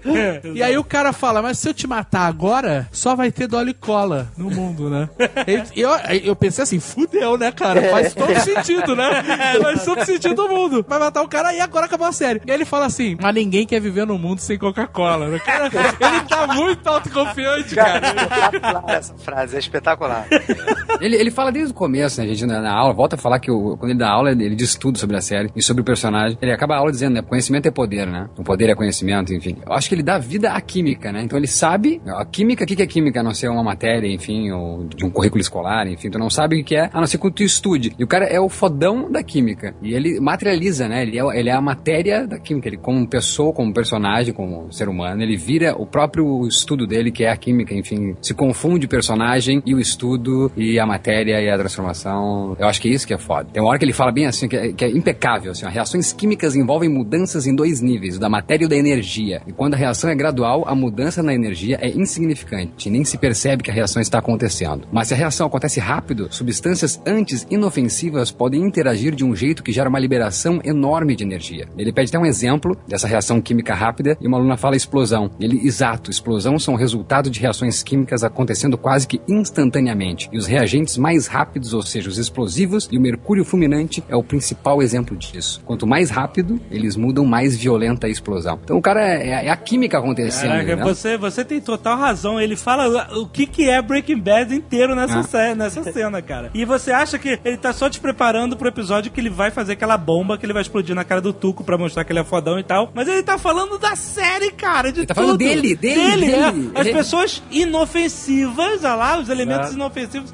se tornarem, né, ter essa reação, essa explosão, né, e, e mudar tanto, assim, cara. É muito foda mesmo, cara. É muito foda. E engraçado também o quanto os outros personagens vão também tendo seu Breaking Bad, né? Depois tu vê que a mulher do, do Hank, que é cleptomaníaca, É. vão mexendo tanto na merda que todo mundo tá envolvido, né? Porque o dinheiro que o Walter roubou, ou, aliás, ganhou por causa do tráfico, é o dinheiro que pagou a conta do Hank no hospital, né? Aham. Mas também que levou ele pro hospital, né, cara? Não, sim, sim, é, mas É, ele é levou ele pro hospital, né? Levou e tirou, tá? Que seja, eu digo que tá todo mundo E envolvido tirou, é, nisso, né? Exatamente. É um tutorial de- da- do tráfico também, né? O quanto que a droga vem do tráfico vai participando de vários eventos, né? É interessante ver o lance da escalada do dinheiro, né? No final da, da quinta temporada, no meio da quinta temporada, sei lá, ele, a mulher dele abre aquele depósito que ela tá guardando o dinheiro lá, que ela tava lavando o dinheiro com o, o car wash. Ela abre aquele depósito e tem um, tipo, um metro cúbico de dólares, assim. Um metro, não, mais de um metro cúbico de dólar. Tem uma montanha Tem uma de montanha. dinheiro. tipo, sei lá quantos milhões de dólares estão milhão ali, muitos milhões, muitos milhões mesmo de dólares ali. E ela, tipo, é aquele assim, meu, meu, a gente não vai conseguir gastar esse dinheiro nunca, porque a gente não pode gastar, tem que gastar aos poucos. Pra que, que você vai continuar, sabe? Ela fala, eu nem sei quanto dinheiro tem aí. Exato. Né? Eu não consigo contar, eu não consegui mais contar. é, Eu acho que rolou até uma preguiça dela. Ela parou de lavar. Ela, Não, ela mas- parou de lavar o dinheiro que não tinha como. Ela falou, Ah, se tinha. a gente tivesse 100 car washes aqui, ó, lava, lava jato. Ela podia ter contado A o gente, dinheiro. ia, a gente não ia poder lavar essa grana, entendeu? Mas ela podia, ter, ela podia saber pelo menos quanto tinha ali. Eles não podem gastar aquele dinheiro porque o dinheiro é dinheiro sujo, então eles têm que ir gastando aos poucos, não pode gastar de uma vez. Ah, não, e não, O dinheiro não. tá ali, aquela montanha. Isso sabe? é porque eles Então, não viram o Nerdcast de loteria, meu irmão. Dá um destino pra aquela grana rápida. Yeah, Mr. White. Yes, science. Ali ficou desenhado para o telespectador mais limi- mentalmente limitado que não é mais pelo dinheiro. Tipo, não é dinheiro. É. Agora já é outra coisa, sabe? Exatamente. Primeira temporada é mais pelo dinheiro, depois a coisa muda, né? É, porque é a intenção a primeira temporada é, é o desespero de morrer e deixar sua família na merda. É, É. totalmente nobre, isso. é nobre. É, é, me- você compra a briga do cara, meu irmão. Você vai testemunhar pra ele no tribunal. Porra, não, é, nunca. é. Esse- eu, eu tava com ele todos esses dias. Nunca fabricou metanfetamina na vida. Tá? Porque, porra, você compreende com- totalmente. O sistema de saúde é uma merda, o governo tá fudendo o cara, o cara foi injustiçado. Ainda tem aquela desculpa, né, que o Gale manda pra ele, né? Se eu não fizer, se você não fizer, alguém vai fazer de qualquer maneira, né? Então você tem todos os argumentos pra ficar do lado do Walter, né, cara? Não. É, e eu, depois- eu acho que, eu só acho que depois da remissão dele, que é lá na, na nona, nono episódio da segunda temporada, já não é mais pelo lance do É, câncer e tudo, né? você No falou episódio- tudo. Daí no, do- do segundo, no seguinte episódio, no décimo da segunda, quando ele tá na- no supermercado e o pessoal tá comprando pra fazer também, a, pra cozinhar, ele diz, cara, não é assim, cara, compra tal coisa, tal coisa e outra coisa, compra em lugares diferentes. Daí ele vai no, no estacionamento, encara o cara e diz, stay out of my territory. Ali, naquele momento realmente já não é mais a grana, né, cara? Não é, não é. É, e aí ele já tinha temporada já descoberto a remissão do câncer, né? Ah, ele já tinha descoberto que, que ele não ia mais morrer, que o câncer tinha voltado. Exato. Que ele dá aquela marcante. porrada, lembra, Alexandre? Que ele dá aquelas porradas no, no negócio de secar a mão, no banheiro. É, exatamente, porque, tipo assim, ele tá puto porque era pra ele morrer. Exato, Era pra ele é, morrer claro. como um herói, cara, né, cara? Da família dele. E agora? É porque olha, olha que situação de merda, né? Ele ia morrer, a mulher dele ia achar uma carta, ia achar lá 737 mil dólares e iam ficar todos emocionados. Nossa, ele fez isso pela família, caralho, vamos sempre lembrar dele bem. E agora não. O cara tava com 700 mil dólares ou mais ou menos, não sei, mas não ia morrer. Como é que ele explicar essa situação? Exato. Né? Acabou, toda a causa nobre dele foi pro saco, né, o plano cara? dele foi por água abaixo. né? E aí, realmente... É... E aí é o medo dele fracassar, né? Exatamente. Olha o medo dele, caralho, me fudi, né? Todo o meu planejamento foi pro água abaixo. Que sacada e coragem dos caras, né? Porque no décimo episódio da segunda, da segunda temporada os caras fazer isso, porque dali começou toda a putaria. Daí a namorada do Jesse morre, ele presencia. Não, é, não, essa... Ah, essa... cara, é- sabe o que é muito louco? É assim, na primeira temporada, eles matam um do carro, mas o outro não morre, né? Eles iam matar asfixiado, só que o negócio não funcionou direito e o cara não morreu dentro do trailer. Aí eles derreteram lá um na banheira, naquela cena da banheira, que a banheira explode, que é nojento e tal. e o outro tá vivo. E aí fica nessa situação de quem vai matar o cara e acaba caindo pro Walter matar o, o cara, né? Cara, ele não quer matar o cara, ele fica numa dificuldade, fica no diálogo, e começa a síndrome de Estocolmo com o Fica cara. amigo do cara, é. E fica e começa a conversar com o cara, o cara contando a infância dele, não sei o que lá. E chega a se convencer, esse cara não é mais uma ameaça. Eu não vou matar esse cara, eu não quero matar o cara, né? Esse é o meu limite, né, cara? É, é. Fica testando os limites. E né? aí ele sobe pra. Ele, o prato quebrou e tal, ele passou mal. Ele recolhe as louças. Quando ele tá lá em cima, ele tem um, né? Uma lâmpadazinha. Né, ele, não, não. Ele ainda fala assim: não, não, não é possível. Aí ele tira os cacos, quando ele monta o Prato. mosaico do prato quebrado, tá faltando um pedaço, cara. Puta, é muito foda É essa muito parte, cara. foda, né, cara? É porque aí você vê também outra coisa que ele meio que você sente, né? Ele desacreditando na re- redenção, assim. Ele tava convencido a não matar o cara, mas aí ele foi- ficou completamente decepcionado. Ele ali. vê a merda que é o mundo, né? E, mata, e- e mata por sobrevivência, né? Até que todas as mortes foram por sobrevivência, né? Sim. Mais sim. ou menos, né? Não, não. Não, não, sobrevivência da, da situação dele. Nesse entendeu? momento ele tá matando o cara porque ele não tem mais o que fazer, né? Esse cara vai, vai matar ele, vai matar a família, vai foder Então, tudo. Então, Nesse, nesse caso. Mas assim, é uma morte que foi sofrida pra ele, né? Ele não queria ter matado o cara, né? Já os dois lá que ele atropelou de carro. Puta Não, já os nove no presídio, cara. Ah, Que ele contratou a gangue de neonazistas pra matar, cara. Ele,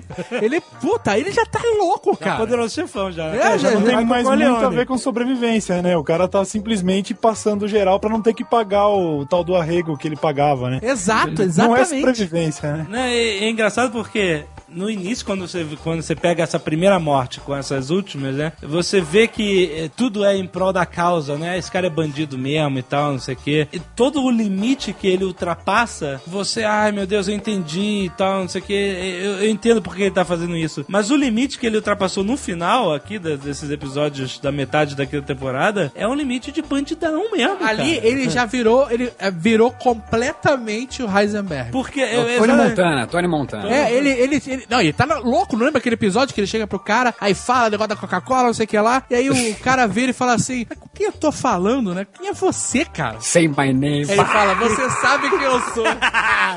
Say my name. Say my name, o cara, Heisenberg. Puta que pariu. Mas ali. goddamn right. You got them right. Ele, e ali Não. o cara já virou bandido. Ele, já, ele, ele já é, ele não é mais o Walter Porque, White. é, porque você fica. É, engraçado, eu fiquei essa série inteira achando assim: vai ter um limite e ele vai voltar e ele vai ser o Walter White. Mas não tem. Ele não vai voltar, gente. Ele tá indo pro lado negro e se afundando cada vez mais, cara. Porque, até porque o crime é um caminho sem volta, É sem cara. Não volta, tem como né? você voltar. Não, e é interessante você compreender cada passo que ele vai dando nessa direção e como é impossível ele voltar. E aí você acha que ele é incapaz de se tornar algo pior do que ele já se tornou e ele vai e tum, dá mais um passo e se torna algo bem pior, bem pior. Não, e isso pior. vai crescendo junto com o crescimento dele dentro do crime organizado, né? Porque ele e o Jesse começam como dois idiotas, né, cara? Exato. Fabricantes de, de fundo de quintal, vendendo droga a centavos ali, uma merreca de grana, e ele vai crescendo, começa a trabalhar pra outro cara, depois começa a produzir, e o cara agora tá traficante internacional, maluco. é muito sinistro, cara. É sinistro. É muito sinistro como eles fizeram essa escalada de uma forma que você possa compreender. Tem de uma coisa que eu considero uma falha na série. O quê? E agora vamos ver se vocês conseguem me convencer do contrário. Ah. Isso tudo, tudo que a gente falou até agora, acontece entre o primeiro episódio, que ele faz 50 anos, e o primeiro episódio da quinta temporada, que ele faz 51 anos. Tipo, é um ano pra acontecer isso tudo. Eu acho muito rápido, entendeu? Não é, não é, cara. Mas pro cara que vende a droga mais poderosa do, do, do, do- do E planeta, ele tá, ele tá motivado, cara. Cara, mas o cara sair de ninguém a traficante internacional em um ano é tipo. Marco, você é o cara da startup e do empreendedorismo? que discurso é esse, cara? Mufesse, tá tô aí, tá aí a Amazon, o Facebook, todo mundo falando Mufesse, cara. Que papo é esse, A cara? Amazon, a Amazon demorou 10 anos pra fazer um negócio. Pô, mas com 10 anos comprou aí o, o Washington Post. Imagina Que 10 10 anos. 20? Ou A, quase 20. A Amazon mandou matar quantos? Só pra eu saber.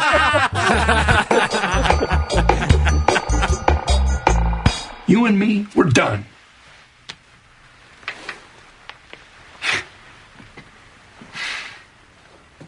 What are you? Come on. Hey. Hey.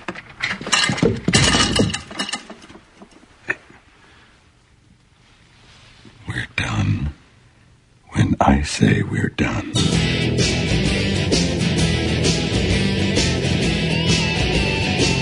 Comecei a perceber agora nos últimos episódios que, eu sei, eu já não consigo mais me identificar tanto com Heisenberg, com Mr. White. Eu achei que ele começou a virar um assassino, o rei do crime. Eu não sei, eu achei que o negócio começou a ficar meio, É meio verdade. over, sabe? Ah, Verdade. mas isso, isso- te faz des- desgostar da série ou do não, personagem? não, de- do, do personagem. É como eu disse, Ah, aquela- a- toda essa transformação, alguns personagens que eram heróis, o Mr. White, por mais que eu continue achando ele um personagem do caralho, um puta badass, rei do crime e tal, já não rola mais aquela identificação, entendeu? Mas você sabe que isso, eu acredito que seja proposital. Sim. Claro. Como essa série é muito bem encaixada, acho que eles vão ter um final tipo Lost, sabe? Acho que vai ser um final maneiro.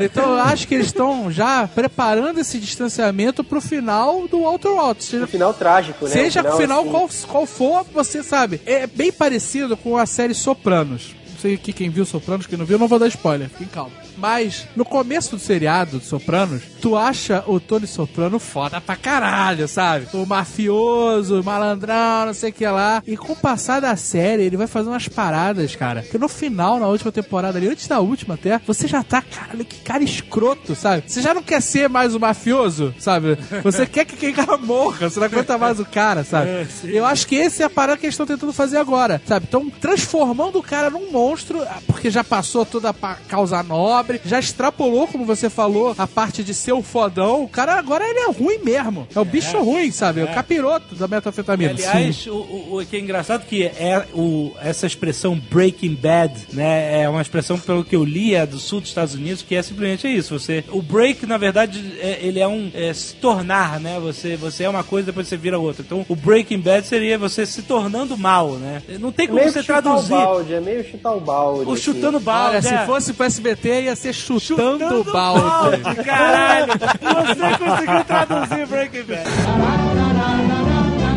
Mas Lombardi, o que é que vai passar hoje depois do Nerdcast, Lombardi? Oi, Silvio. Tem a estreia da série americana Chutando Balde.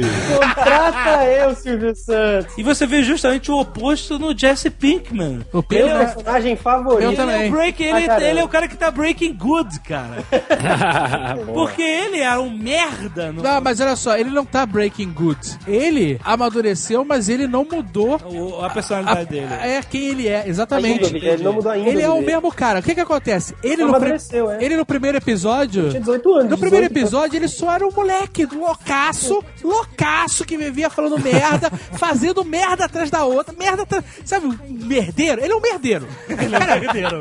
Fez o carro afogar, não, puta, mas era merda Não, direto. merdeiro, quer merdeiro melhor que a apresentação do personagem? Ele tá comendo a mulher vizinha do laboratório de metanfetamina dele. Exato, cara.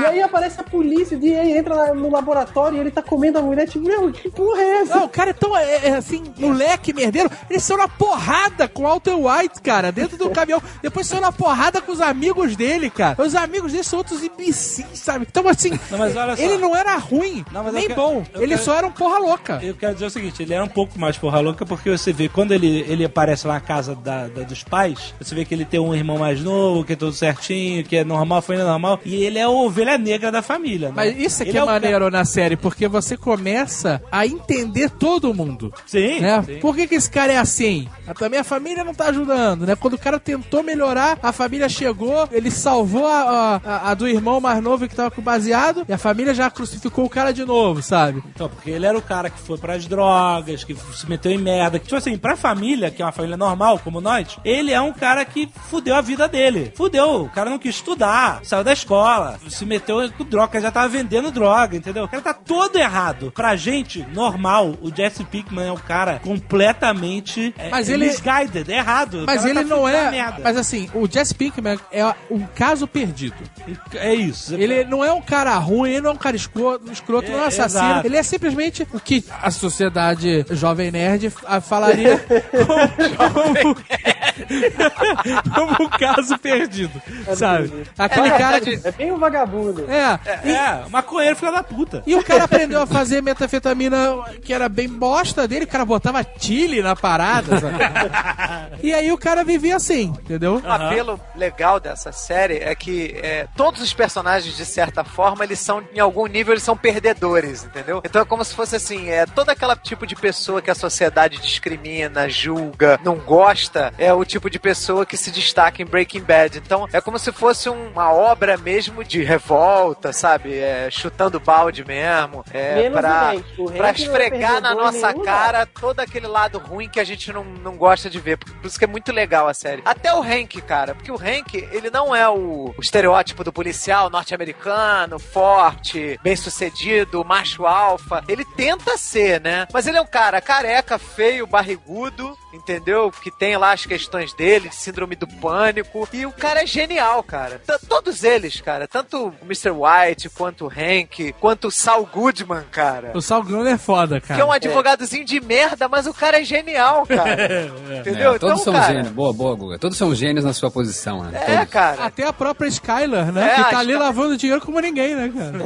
Hoje em dia, uma mulher que larga o emprego pra cuidar de filho é considerada uma, né, uma pessoa, porra, não quer nada, mulher largou a, vi- a carreira pra cuidar de criança, entendeu? São todos aqueles personagens que a sociedade não gosta, entendeu? Eu acho muito foda Breaking Bad por causa disso. É, isso tem razão. Mas sabe o que é maneiro no Pinkman? A índole dele ficou inalterada. Tanto que ele, ele é quase uma consciência. Eu acho, eu acho que o Walter White quer tanto durante todas as temporadas, toda a situação, o Pinkman sempre tenta sair e o, o, o Mr. White traz ele de volta. Porque eu acho que ele, de alguma forma, precisa daquela consciência do lado dele pra não ficar um louco de vez. Porque quando o Pinkman se afastou dele, é que ele foi pro caralho de uma vez. É, é, é. Mas a gente vê a transformação do Pinkman, ele é meio diferente, até porque ele passou por situações piores, né? Perdendo a namorada, e o amigo dele que ele pede pra vender droga também morre. Pois é. Então é, é muito mais traumático pro Pinkman do que pro Mr. White. E acho que também a própria convivência com o cara que era o professor babacão dele e de repente começa a se transformar num monstro. Deve ser meio aterrorizante pro cara. Por mais que ele queira continuar sendo o malandrão, eu sou o Jesse Pinkman, bitch, ele tá convivendo com um psicopata agora, né, velho? Então é diferente. Os dois passam, inclusive, pela mesma situação e têm comportamentos completamente diferentes. Quando, primeiro, o garotinho, né? Os caras matam um garotinho lá, o, o Gus manda matar um garotinho. O Pinkman fica desolado, destruído. Ah, o garotinho que era traficante, né? Isso, isso. O Mr. White, ele fala, eu tô chateado, mas isso, isso passa, faz parte. E quando depois o cara lá mata o garotinho de família, motoqueiro do deserto, o Pinkman vai pra merda de novo e o Walter White tá assoviando e fazendo metafetamina, sabe? Então, é, é, essas experiências pregressas deles fizeram eles ter reações diferentes até em situações similares. Talvez, talvez é, o, o Pinkman não esteja tão breaking good no sentido que eu falei. Tudo bem que ele largou as drogas. Não largou que ele tava fumando baseado no último episódio. É, porque tava muito da merda, né? Mas Então ele não vai largou. largando, ele vai largando. Ele larga e Ele volta. larga e volta, Ele larga e volta. meta né? de novo, ele Mas talvez, eu, novo. mas eu, talvez eu tenha tido essa percepção porque o contraste dele com o Walter White vai aumentando muito. Sim, sim. E talvez porque ele esteja no mesmo lugar e o Walter White tá se afundando cada vez mais. É que o contraste é tão absurdo que ele parece que tá melhorando. Mas na verdade ele, ele, né, ele, ele, ele passa a ser capanga de traficante. Ele não melhorou tanto, né, Não, cara? é isso que eu tô falando. Talvez eu tenha percebido isso por causa do contraste. Não porque Mas é pelo ele- fato dele deixar de ser um Não, ele- drogado. Ele, melhorou sim, porque até as roupas dele mudam. Ele começa a usar roupas menos enormes, ele, ele dá uma limpada. É, ele deixa de uma ser aquele. Mas assim, ele Deixa de ser foi. meninão, deixa de ser meninão e vai parecendo uma. Mas ele, Ah, o Pinkman, ele foi pro inferno foda, que tem um período ali da série que ele tá num, ele tá um lixo completo. Não, que a casa dele fica É aberta uma pra quem quiser é. entrar. O cara, ele, ele tá tão atormentado. E eu acho esse personagem muito maneiro porque ele é muito profundo, né, cara? Assim, o sofrimento do cara é tamanho que ele precisa de gente, barulho o tempo inteiro pra ele não pensar nas merdas, cara, que estão É, incomodando é. ele. Isso é muito foda, cara, no seriado. No porque desse- é, você tem que passar do layer inicial pra entender o que tá acontecendo, que ele não, não é só um maluco drogado, que aquilo ali é uma fuga do caralho, que ele tá desesperado, cara. é muito Desesperado. maneiro. Não, e o Walter White, no final desse ciclo, vai salvar ele lá na Cracolândia, né, cara? O cara tava É. pra morrer ali. E, e é interessante esse lance que ele ia morrer, o Pinkman, o personagem ia morrer no final da primeira temporada. Mas os produtores desistiram porque gostaram demais do ator e do jeito que a coisa tava indo e desistiram. Mas ele ia ser meio que o, o amigo que morreu e ia ser um gancho, entendeu? Pro, Aham. pro futuro da série. Mas pras temporadas seguintes ia ser aquele cara, aquela boa lembrança que o Walter White ia ter. Mas Ah. acabaram desistindo disso porque o personagem mandou muito bem e ficou. O Pinkman é demais, cara. Ele é, É ele é tudo nessa série, cara. Porque ele não é bandido, né, cara? Ele é um cara drogado que queria viver com os amigos na farra. Ele não é propriamente bandido. Não. Ele não É aquele cara, do crime. é o típico cara que vive o momento, né? Ele tava tá, ele tá a na bandidagem. Ele tá É. na bandidagem. É porque ele não sabe fazer outra coisa. Ele tentou arranjar um emprego, não tentou? Não, não, não, lembro agora. Tenta, ele acho- tenta, ele tenta. Ele tenta, né, arranjar um emprego, mas, cara, vê que ele vai trabalhar pra ganhar pouquíssimo. Entendeu? Ele fala, ah, não, então, né. Yeah, Mr. White. Yes, science. A única coisa que eu não aguento na série que não me desce são os gêmeos, aqueles dois gêmeos. Ah, você achou gêmeos muito? É, muito é, quadrinhos lá- aquilo? Aquilo é muito forçado, não. Porra, Tem uma coisa os toda- assassinos? Dois É, robôs, é, do, é T-1000, coisa dois meio- T-1000. Ah, que eu acho aquilo muito maneiro, Eu cara. é, eu Você acho achou, você achou distoante da, da realidade da série, é isso? Distoante total, não Eu precisava. entendi você, eu entendi você. Eu acho que é um pouco distante, sim. Eu acho que o Hank que ajuda quando eles aparecem, né? Que aquela sequência. Cara, eles, a eles sequência tentam do matar o Hank- Hank. Puta, aquilo é a melhor. Aquilo pra mim foi a parada mim- que eu mais vibrei na série inteira. É, poxa. muito naquilo. A cena de maior emoção pra mim na série foi aquela cena, espetacular. No estacionamento, né? Quando eles vão É, matar. é. É foda, foda pra caralho. Não, tem toda uma coisa de assassinos mexicanos, quando eu tô apresentando os personagens, eles estão passando por algum. Eu não me lembro exatamente o local onde eles estão, mas tá rolando uma espécie de ritual pra uns deuses lá, tem uns caras se arrastando e Isso, tudo. isso. É tudo meio teatral demais, né? Fica destoante do resto da série mesmo. Mas é, é, eu, eu entendi, eu entendi. Ficou um pouquinho distante, mas é que talvez eles tenham tido a vontade de, de criar esses super badass pra dizer que o Hank é muito mais badass do que eles, entendeu? Sim. É, mas tem uma coisa que é engraçada que quando eles vão entrar nos Estados Unidos, eles matam todo mundo, né? Quando eu vi aquilo, eu fiquei meio assim, porra, mataram todo mundo no, no caminhãozinho, né? Os, os outros imigrantes ilegais que estavam entrando. Mataram todo mundo, eu falei assim, porra, mataram todo mundo, coisa mais, mais sem sentido e tal. E aí, tipo, recentemente aconteceu, tipo, mataram um monte de gente lá entrando nos Estados Não, Unidos. não, beleza, beleza Então, que tenha é- acontecido, Marco, mas que legal que tu trouxe essa cena, até porque também é distoante essa cena. Eles dois caminhando, explodindo, eles não olhando pra explosão, como qualquer filme aí de, de É. ação, sabe? Aham. Não, não precisava, acho que não precisava. E eles nem contribuem tanto assim pra série, né? Eles nem contribuem Não. tanto assim. Não, ele- eles, eles deixaram o Hank na merda, né, cara? Essa foi a contribuição deles. Não, mas podia ter acontecido de outro jeito, entendeu? Eles não são, tipo, o Gus Fring. Eles, eles são um É. personagem ali. Não, não é... Eu entendo o que vocês estão falando. Pra mim não incomodou tanto. Mas eles, eles têm uma função ali que é amarrar o tio lá, o tio da Isso, sinetinha. é. Exatamente, é. É, a, a toda essa parada. Porque por que, que o tio ia ter tanto ódio do Walter White e do tal? Cara, quando ele chama a polícia e mija na, na frente da É polícia, demais, eu que cara. é demais, cara. É muito bom. Esse personagem é muito maneiro, porque ele aparece a primeira vez naquela casa maluca. E aquilo é mais maluco que os gêmeos, cara. Ele vai se sentir o Eu vai tenho uma casa que é uma sauna no meio do deserto. e meu tio, eu, eu tranco meu tio aqui. e aí ele fica, tio, tio, come. Tio. Cara, é- aquela cena é muito angustiante, cara. Aquele tuco louco falando pro tio, come, tio, porra, tio, me deixa comer, tio. Eu já falei que sou eu primeiro, tio, depois é você. Caraca, meu irmão, que merda é essa? O que tá acontecendo? É muito escroto, cara. Toda aquela situação vai te dando uma tensão escrota. Ah, dão atenção né? porque eles querem envenenar o cara, né? Querem envenenar e o tio tá com aquela merda, aquela cineta e. Cara, É muito bom, cara. É muito bom. é muito. E aí ele costura todo esse tio maluco que aparece ali que vai preso pra no final da temporada o tio ser o instrumento que o Walter É. White usa pra explodir o, o Gus, cara. É muito e aí maneiro. tem outro sinal que é o Gus se explode e- a- igual o ursinho que aparece no primeiro capítulo. O ursinho tá com a cara explodida pela metade, sem um olho, igualzinho o Gus. Cara, é muito foda. Puta, essa é o que eles faziam nessa, né? De botar um acontecimento, né? E aí você fica, caralho, como? Como? O que, que é isso? Que, que olho é esse? Ah, é um ursinho. Cara, tem corpos! Corpos em cima do carro. Você fica maluco, merda né, é cara? essa? Ah, Que, e- por que e que o carro e- do cara tá destruído? Você fica Isso, louco, e, né, e cara? mesmo com a última tomada, que é aquela que mostra todo o bairro e aquela fumaça e os caras com aquelas roupas, tu ainda não pensa que foi um avião que Não, caiu. Você né? fica, cara, o que, que esse cara fez, meu irmão? O que, que esse cara fez de explodir o bairro, É, cara? Eles ficaram a temporada inteira dando teaser disso. Sabe né? o que é mais incrível? Que depois, lá na frente, mesmo você vê, ah, foi um, um avião que explodiu, beleza, não tem nada a ver com ele. Aí depois você descobre que foi ele sim. Que foi De porque certa forma foi De ele, certa né, forma, é. a filha e tal. Isso, filha- não, ele matou muita gente então, né? Dá pra não. Tá, Essa menina, ele não matou, mas Ele deixou ela morrer. a omissão, né? Ele deixou ela morrer. E ali ele começou a ficar meio maluco, Mas sabe cara. O que, que ele fez? Ele virou ela. Ela tá de lado para não. Eles dormem. Eles tinham uma viagem de Não, lado. ele não lá. virou ela. Virou. Não vira, não vira, não ele não vira. toca Alexandre. nela. Não? Não toca nela. Foi só de ter negligenciado mesmo. Meio É. que vou deixando ela morrer pra que o Jesse, Jesse pudesse deixar de usar droga e tal, né? Foi meio Eu que tô o. Jesse. Isso, ali ele lavou a mão, ele falou, não vou mexer. Mas ele agiu como um pai, não pode ser que ele salvou o filho querendo. Né? Porra, Já mas calma aí, né? ah, não. não, é que o Alexandre em off aí disse que o, o Kevin Costner quis É, porra. educar o filho, pô. É a forma, né, Kevin Costa de resolver as coisas. ah, é, o Kevin Costa tava no, morrer? tava no ouvido dele. Deixa morrer, que é melhor pro Jazz.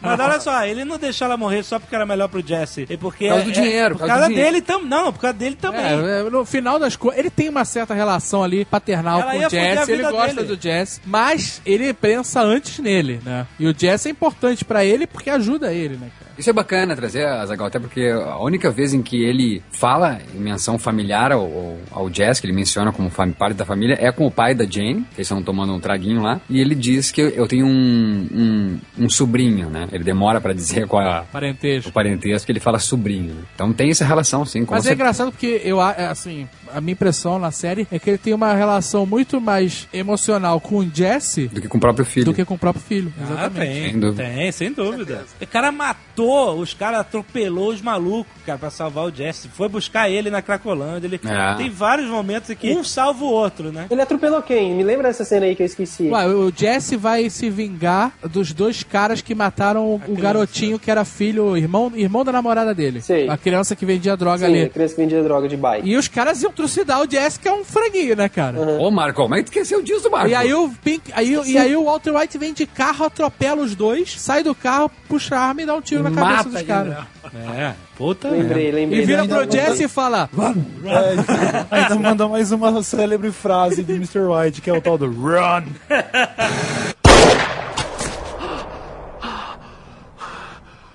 Run. E acho muito maneiro quando ele fala assim: Jesse! Jesse! É. Ele fala meio sacudindo a cabeça pra um lado e pro outro, né? Assim. É muito O Jesse também é, é a única pessoa que ele sabe que ele pode confiar. Todos os outros ele não confia. É verdade. Inclusive na esposa, né? Ele não confia na esposa. É, não confia em ninguém. Isso, É, Ninguém. isso, isso é uma verdade foda. Ele só confia 100% no Jesse, cara. 100%. Ele e o Jesse já provou que ele é Jesse. confiável, né, cara? Ah, cara, Ele ele, é foi, ele foi matar o outro químico. Cara, essa, essa parte é tão escrota, cara. Tão escrota de foda. Porque você fala, tá tudo armado pro Walter White morrer, né, cara? O cara já tá, botou um outro químico pra copiar ele, já mandou o Miguel, os caras estão cercando, e ele faz um plano. Puta, cara, tem que matar o cara, não vou conseguir matar, você tem que matar. E aí, coitado do Jesse, né, cara? Que tem consciência e tal, fica naquela situação, mata o cara e vai pra merda, né, cara? Vai de novo pra merda, né? O químico era sangue bom, né? Era um cara legal. Era um nerd. Ele era um nerd que tava trabalhando pro traficante. É a versão Jovem Nerd vendendo drogas. E que sabia, né, idolatrava o Walter, né? E sim, sim, idolatrava, totalmente. Não, e a cena com o Jesse apontando a arma pro Gale antes de matar ele, que é muito bom, ó. Você consegue ver a expressão dele de, cara, eu Porra. tenho que te matar, eu não queria, isso vai acabar com a minha vida, mas eu tenho que fazer. sabe? É, é, bom. é, é terrível cara, essa cena, cara. Porque você vê que ele tá fudido, cara. Ele tem que fazer. É interessante ver que o Mr. White confia completamente no Jesse, mas no final você ainda vê que ele ainda trai o Jesse, né? Fazendo aquele lance todo de envenenar o garoto e culpar o- Isso, o, é. Gus e tal, pra tentar ocasionar a morte do Gus e tudo mais. Exatamente, cara. Porque ele tá ficando cada vez pior. E é muito louco, porque o Jesse passa a não confiar mais no, no Walter White, né? Tanto quando o garoto tá doente, e aí ele acha que foi o. Ele chega aí na casa pra matar, bota a arma na cabeça, e o Walter White fala: Não, foi um plano do Gus, o caralho. E na verdade era tudo um plano do Walter White. Isso. E aí o Jesse depois se sente culpado pra caralho, começa a chorar quando eles acham lá a cápsula daquele veneno. Ele começa a chorar, porra, eu ia te matar. Cara, é muito maneiro essa cena também, cara. Esse moleque manda muito bem, cara. E aí no, no final da quinta temporada, quando o, o Mr. White leva a maleta lá com o dinheiro dele, né? A parte dele. Final da metade daquela temporada. Isso. Eles se despedem e tal, e aí o Jesse abre a maleta, caralho, tem lá 5 milhões de dólares, ele joga a arma longe. Quer dizer, ele, ele tá, não sabia o que esperar mais desse cara, né? Porque ele conhecia, que ele deu a vida pelo Já cara. Não sabe né? mais o que É, esperar e, e dele. é legal porque você vê que ali que o Jesse tem o, o street smart, ele tem a, a honra da rua, né? Tipo, por mais que ele não confie no Walter White, quando o Walter White faz alguma coisa que precisa da confiança dele, ele é fiel, ele é leal. 100% assim, ele não- leal. Ele não perde a, a honra da rua, ele tem a honra dele ali, que ele não. Aquilo ali não, não sai por nada. Yeah, Mr. White. Yes, science. E uma cena épica pra mim também, quando a Skyler pega o dinheiro pra pagar lá o, o amante. Puta que pariu. E ele vai em casa e descobre que não tem o dinheiro e começa a berrar e a, e a câmera vai se afastando, mostrando que o buraco ali torna como uma cova, né? Ele deitado e Aham. vai se afastando a câmera assim, só fica o quadrado, o É porque retângulo. ele vai assim, né? morrer, né, cara? Ele vai morrer. Where is it? Where's the rest? The money, Skylar. Where is the rest? Skylar, where is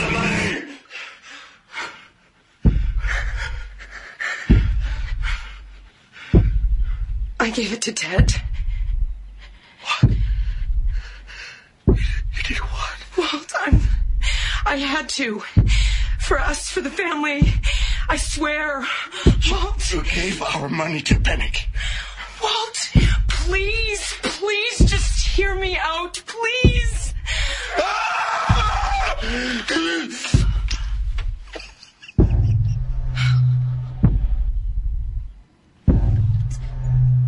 Ha ha ha!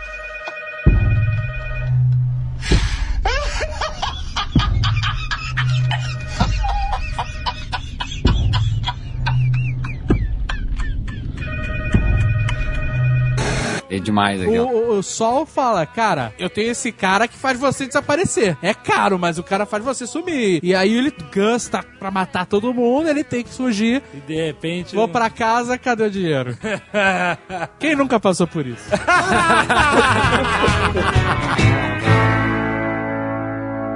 In the little village where I was born, life moved at a slower pace, yet felt all the richer for it.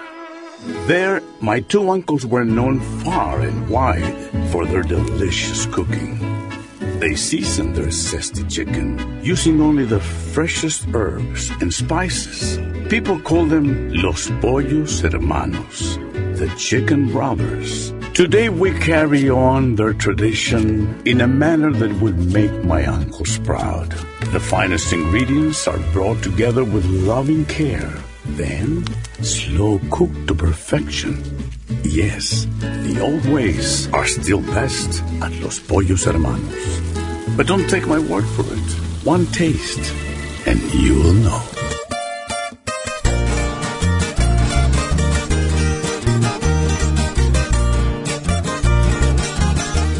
Los Pollos Hermanos.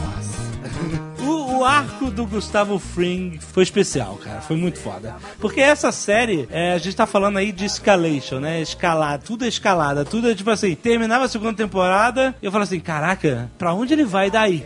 é, cara. Aí terminou a primeira temporada, eu falava isso. Terminou a segunda temporada, tipo assim, ele, vai, ele tava subindo na hierarquia do tráfico e tal, e da bandidagem. E aonde é que ele vai parar? Tanto que acabou a quarta temporada e eu falei, caralho, mais uma temporada pra quê? É, O cara acabou. já fechou, né?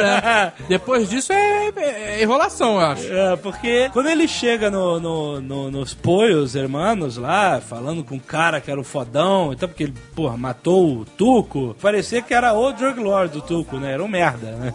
Tinha um cara muito mais fodão por trás, né, cara? Foi tão interessante porque o Gustavo Fring, ele era o oposto do Tuco, que era um cara explosivo, malucão, se drogava pra falar com o cara e tal. E o Gustavo Fring não, ele é o cara, né, na beca, educado, aquele tipo Hans Landa, né, cara? O, o cara que não, não se exalta. Não, e é o cara extremamente metódico. É o Norman Bates. É, e esses caras muito metódicos sempre são assustadores, cara. Isso, ele é assustador demais. O Gus Fring, pra mim, é muito assustador, cara. Porque você não sabe o que esperar. Eu só achei que no começo ele tinha uma estrutura muito pequena porque ele era. Estrutura comercial, você fala? Não, não, o Mike fazia tudo, cara. Ah. O Mike era o chefe da segurança, transportador, ia lá matar os caras, sabe? Era só que o você- Mike e o chinês. É, você não via mais ninguém, né? Depois é que a estrutura dele começou com uns capangas a mais, aí começou a ficar com mais cara de crime organizado. Mas sabe o que, que eu acho que é isso, cara? Isso eu acho que é um, jeito dele mostrar a relação, porque esse tipo de criminoso, pelo menos segundo o que se sabe na teoria, eles não deixam as pessoas se conhecer muito pra não ficar fácil dele, dele cair, entendeu? É, então, o o Mike sendo o único ponto que existe entre o Gus e você, espectador, entre o Gus e o, e o Walter White, é um jeito dele mostrar isso. Não, existe uma estrutura, mas ninguém sabe qual é exatamente pro cara não ficar exposto, entendeu? Eu acho que é uma metáfora aí. É, tanto você vai descobrindo depois que os outros sócios do, do Gus, que tem uma Exatamente. galera, que tinha outros capangas também do Agora, Mike. esse Mike, Ele, cara, quando ele morreu, eu fiquei tão abalado, tão acabado, cara. Eu É, fiquei assim, foda, puta, mas- meu, eu gostava Caralho. muito dele. O Mike era te- muito foda. eu tenho certeza que ele era um personagem que ia fazer uma participação e que ficou. É, É, porque foi muito bom, né? Se vocês não lembram, ele, não sei se todos recordam, mas ele aparece primeiro fazendo um job pro Sol. É. Pro Sol Goodman. É isso aí. Que a mulher morre, aí ele. Ah, eu ter um cara aqui que vai te ajudar. E aí ele manda o Mike. E o Har- o Harvey Keitel lá no Pulp Fiction. É, é tipo é, Mr. Mr. Wolf, né, cara? Exatamente, exatamente. Ele é o declina, ele vai. tá, tá. Aí depois ele. Ah, não, mas na verdade eu sou. cap- Eu tô fazendo só um bico aqui porque eu. Frila. É, tô então, tranquilo. Isso, isso até me fez. Frila.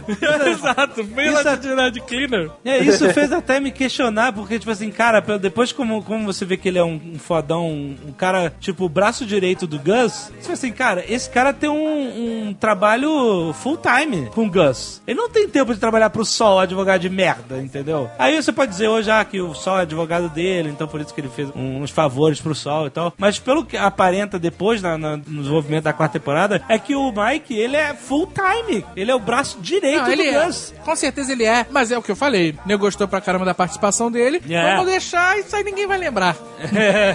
mas nós lembramos.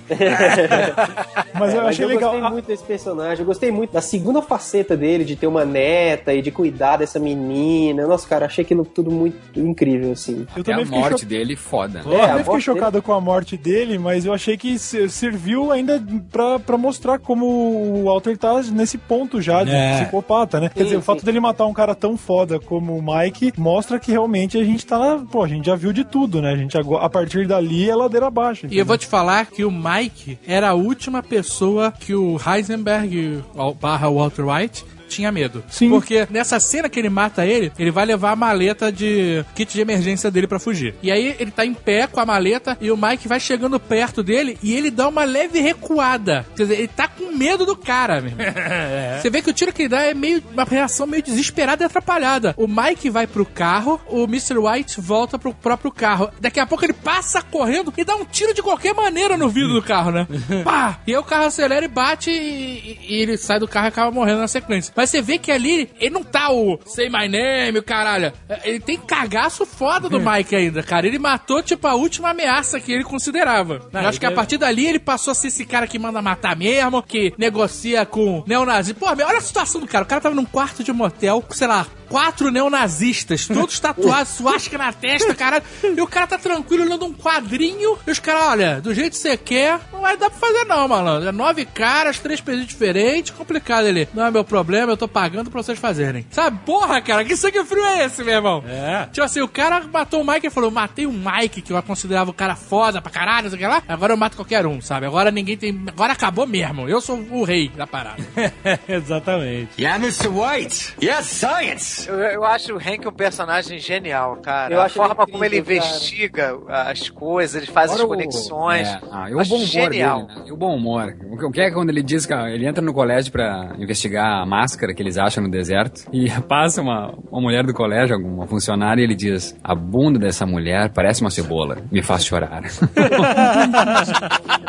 Não, e, e fora que ele é um cara que tem balls, né, cara? Ele é um cara corajoso, durão. Ele é um policial como a gente não via há muito tempo, assim. Ele é tough guy. realmente... Ele- Hã? ele que é o- tough guy, Ele não é, ele não é o que como, né, o, o modelo de policial, acho que como o Guga falou, né? É, ele é Inflado, fortão. cabeludo, não sei o que lá. Mas ele sai na porrada, ele participa de tiroteio. Porque o policial de verdade da vida real, se o cara participar de um tiroteio, ele fica fudido, meu irmão. Porque um tiro de fuzil, um tiro de revólver te arrebenta pra sempre, cara. Não é esse negócio de Rambo que sai cauterizando bala de fuzil no, no abdômen e continua na guerra. É uma parada bem real, sabe? E o cara teve episódio que ele sai na porrada, que ele vai pra um bar no, no, no teu É, porque dele. ele, ele tem, ele tem é, ataques de pânico, né? É. Por E ele é bom de não briga, agora, cara. Ele, Ele ele é bom teve de briga. alguma situação que ele ficou com ataque de pânico, aí ele entra numa briga exatamente pra isso, pra ver que ele não tá perdendo controle. Quer dizer, pra ver que ele não tá perdendo o controle do medo dele, né? Teve também um momento onde ele foi transferido lá e viu a cabeça do Danny Trejo explodindo na tartaruga, É. ficou todo zoado da cabeça, É, momento traumatizado e tal. Ah, e, a, e a cena é quando também enrolam o Hank, né? Que eles estão na- lá no, no carro, tá o. Porra, o essa Hank. cena é muito foda, cara. Daí dizem que a Marita tá passando por, né? Teve um acidente de carro, algo O, assim. o Walter White fode que- muito o,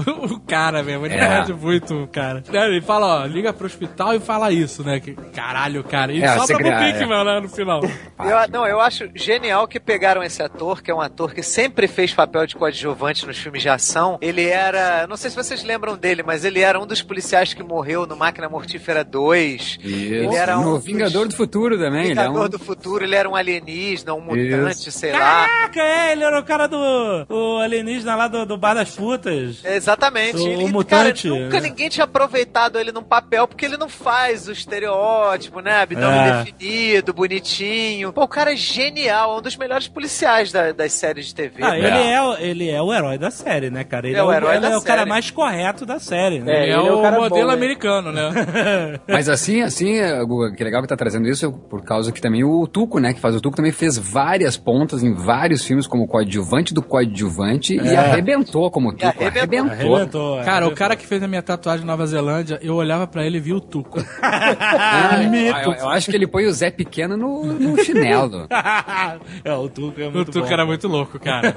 Yeah, Mr. White. Yes, science. O Goodman. O Sol é, é- é fantástico, porque como todo personagem, ele é apresentado sem muitas pretensões, né? Ele aparece como... Ridículo. É, um advogado de, sabe, Better Call Banco de Saul. praça. Cara, né? Banco de praça. Aqueles de caras de- que cara. vendem fiança, né, cara? Que a gente vê... Porta Cara... de cadeia. Cara- Porra, e o cara é um gênio, cara.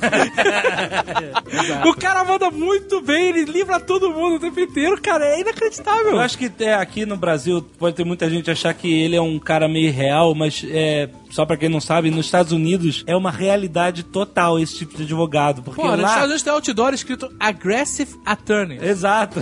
Aqui no Brasil, advogado é proibido de fazer publicidade. Lá eles Exatamente. podem. Lá eles podem. Então existe, e além do mais, com a justiça americana que a gente sabe, existe todo um comércio, entre aspas, de processos, né? É um mercado, né? Você é atropelado. E aí, cara, eu já fui lá e, ficou, e, e vi na, na TV propaganda assim: você foi atropelado, é vítima de erro médico e tal, liga pra mim, liga pra mim Vítima agora que de eu- erro médico. Eu já vi no Exato. Nova York. Eu já vi, eu já vi um absurdo do cara chegar assim, ele pegar um, um maço de dinheiro e falar assim: o que, que você acha desse maço de dinheiro? Seria bom pra você? E que tal? Aí ele abaixa a mão e levanta, cheio de dinheiro na mão. E que tal isso? Eu vou te dar o dinheiro que você merece agora. O telefone é tipo 1-800 Money Now, entendeu? e alguma coisa do cara chegar, ele provavelmente deve te pagar a grana do litígio e ele consegue a grana depois do litígio, ele te adianta a grana. É alguma coisa, tipo assim, é alguma outra artimanha que as firmas conseguiram pra conseguir cliente. E esse advogado porta de cadeia, que é o, que é o Saul Goodman, existe, cara. Não é uma caricatura, não é uma invenção, é uma parada real nos Estados Unidos. Então isso faz o Saul Goodman ser muito mais interessante porque ele é um personagem real, cara. Né? E, ele- e o foda é porque você vai vendo que cada vez ele tem mais conexões, né, cara? ele começa ajudando o Pickman, aí o, o Walter White vai junto, daqui a pouco o cara conhece o Cleaner, conhece como lava dinheiro, conhece o cara que faz você desaparecer. É Ah. muito foda, né, cara? Ele sempre conhece um cara que conhece o cara, né? Ele é o Leo Getz, né? O Guga falou que o, Hank tá no Máquina Mortífera 2. É verdade. E o, Sol é o Leo Getz, o Joe Pet no Máquina Mortífera Exatamente. A construção do personagem é incrível, as roupas dele são bregas. roupa, né, cara? é muito. O guarda-costas dele é um negão enorme, gordão. É muito engraçado, cara. Vocês já viram que tem o site, né, do Sol, Sol O site é muito que bom, Eles fizeram toda aquela coisa Tem mesmo? fictícia. Tem com trailers de como se fossem uns comerciais de TV mesmo, completos pra você assistir. É incrível, cara, muito bem Era feito. Eu ouvi falar que eles. Assim, pode ser boato, tá? Mas eu ouvi falar que talvez eles fizessem uma série só do Saul Goodman. Eu ouvi falar um spin-off, né? Meu Deus do céu, cara. Ia ser uma doideira, né? Ele é cara? muito bom. E, cara, a parte mais genial é ele falando pro Walter que ele era tão bom de lábia que uma vez ele convenceu a mulher que ele era o Kevin Costner. Isso é genial, porque ele é parecido com o Kevin Costner, cara. If you're committed enough, you can make any story work. I, I once convinced a woman that I was Kevin Costner, and it worked because I believed it. Foi muito genial colocar essa frase na parada, né? Que tem a ver com o personagem dele e tá dentro do contexto da aparência dele, né, cara? E o interessante é que, apesar dele ser um advogado de bandido, um advogado bandido, que conhece todo mundo que faz merda e tal, ele é honesto, cara. Ele guardou o dinheiro do Pinkman lá no cofre, não sumiu com o dinheiro quando o Pinkman foi lá pegar o dinheiro dele, tava lá o dinheiro dele, entendeu? Ele, Não, ele, ele, ele ficou naquela maluquice, me dá um dólar, me dá um dólar pra gente fazer É, né, a um dólar no meu relação. bolso. É, pra fazer a relação comercial entre advogado e, e cliente, né? É, é muito bom. Põe um dólar no meu bolso. Cara algemado, põe um dólar no Essa meu cena é bolso. genial demais. Agora que eu tô lembrando, puta que pariu, é muito boa. Pra ele ser contratado, né, É, oficialmente. pra eles terem relação comercial. Põe tem- dólar no meu tem, bolso. tem um banner. É os princípios do cara, é muito bom, cara. Tem um banner no site do Sol, bettercallsol.com, que tá aqui. Get cash now. I can prove that baby is not yours. 啊这人 Call today. Better call Sol. Muito Cara, bom, cara. Muito bom. É isso, você vê. Isso Não, e é, é- é- é tão foda que ele é, o, é o- o malandro, né, cara? Ele é o típico golpista malandro. Quando o avião cai, não sei o que lá, aparece o sol com a fitinha azul em, né, em, em solidariedade às vítimas do avião, né? Porque na verdade ele quer pegar as vítimas pra, pra processar, né? É, isso é muito bom, cara. Aquele escritório, cara, com colunas, a Constituição escrita na parede, um monte de fundo falso, gaveta Um cheia de, de celular, cara. É muito bom. ele toca o celular, ele abre a gaveta, tá, milhões de celulares. Muito bom. Mas o maneiro é que ele vai na delegacia, ele vai tirar o mic, né? Vai levar lá a ordem de restrição. E ele, cara, é foda. Ele peita os caras, bota a ordem de restrição na mesa, faz piadinha e vai embora. Muito maneiro. O Mas cara- em outros momentos em que ele é pressionado por criminosos, ele se mostra um cagão, né? Ele Aí é. dentro da delegacia onde ele conhece e tá parte do ofício dele, ele, Ele é um tá cara. protegido né? pela lei também, né? Ele sabe Pois que ninguém é. vai matar ele ali. É, tanto que quando o Pinkman e o Walter pegam ele pra dar uma dura nele, fingir que ele vai morrer e o caralho, ele acha que é 300 caras, 300 inimigos dele, e ele tá fudido, tá na merda até ele descobrir que os dois eram os dois noobs do caralho, e ele vira o jogo na hora, né, cara? É impressionante, é muito maneiro. Não, e é foda que quando a merda tá estourando pro lado lá do Gus, né? Ele pira, né, cara? Fecha o escritório, começa a picar papel. começa a trabalhar no quarto de motel. É muito louco. Ele realmente tem cagaço, né, cara? Do bandido, né? Ele sabe onde, até onde os caras vão, né? É, claro. E a polícia ele consegue domar, né, cara? Yeah, Mr. White. Yes, science. Eu queria voltar no Gustavo Fring pra justamente falar isso. Tipo, o escalation da parada e juntando com o Hank, como o Hank era um cara certeiro que, né, todo mundo duvidava do Hank e o Hank tava na pista certa o tempo todo. A única pista que ele não acerta de jeito nenhum era o Walter, né, que era, era a última pessoa O que Hank é esse tipo que policial dos anos 80, né? Na sessão da tarde, né? É o cara que tem um puta feeling, né? É. E aí ele vai por conta própria, tira da pesada, né, cara? Uhum. E vai resolver tudo, né, cara? Mas é engraçado como eu tava eh, passando esse arco do, do, do Polhos Hermanos, vendo assim, caraca, agora ele tá pela primeira vez com uma, é, uma estrutura industrial, mas ele tá justamente fudido, porque como que ele vai se livrar do cara, né? Ele é o mágico da metafetamina, o cara do Blue Math, né? Eu não sei nem se existe metafetamina azul se eles inventaram isso pra série, pra ter uma, uma liberdade criativa de dizer que a dele é a mais fodona. Cara, se não existir, agora existe. Agora deve existir. Botaram corante.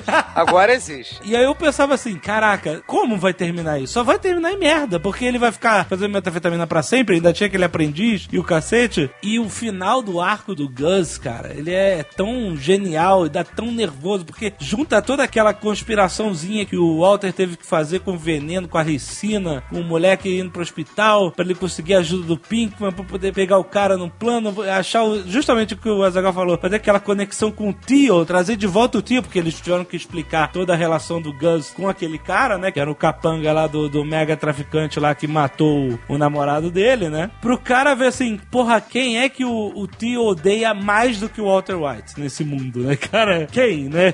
quem é a pessoa que ele pode usar pra detonar, né? Ele descobre essa, esse link dele com o Gus, cara. E, e- e a cena da, da explosão. Eu, eu acho que eu vi umas 300 vezes a cena da explosão da dentro do hospital lá da. Eu vi, eu vi umas três vezes pra entender que, que era verdade. Tipo, que, ninguém- que aconteceu mesmo, sabe? Eu vi umas três vezes. Eu voltava, via de novo, voltava. Aconteceu mesmo. Peraí, deixa eu voltar de É, e é foda porque o cara sai da sala você fala, não, É, o cara não não, sobreviveu, né? Não. Aí corta o cara tá E- explodindo. mas, mas é legal, porque o Gus era um personagem tão forte que uma cena dessa que deveria ser meio chacota, sabe? Pô, o cara sair com meia cara destruída. Mas ele é um personagem tão foda que você, você tira o chapéu e fala, tudo bem, vai. Ah, ele, é, ele- meio- ele pode, ele é meio pode metafórico, né? É meio ilustrativo. É um negócio meio licença poética pra ser, pra ser meio. É, meio... Muito maneiro. Exatamente. Tanto que a- a- as nossas reações vendo essa cena, desde o sininho batendo assim, caralho! Aí explode, caralho! Aí ele sai,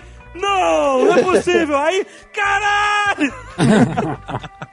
é isso, cara, essa é cena, cara. Eu, Uma eu- eu lembro de dar vários gritos, cara, e de ficar maluco, eu lembro. E ele era tão intocável, né?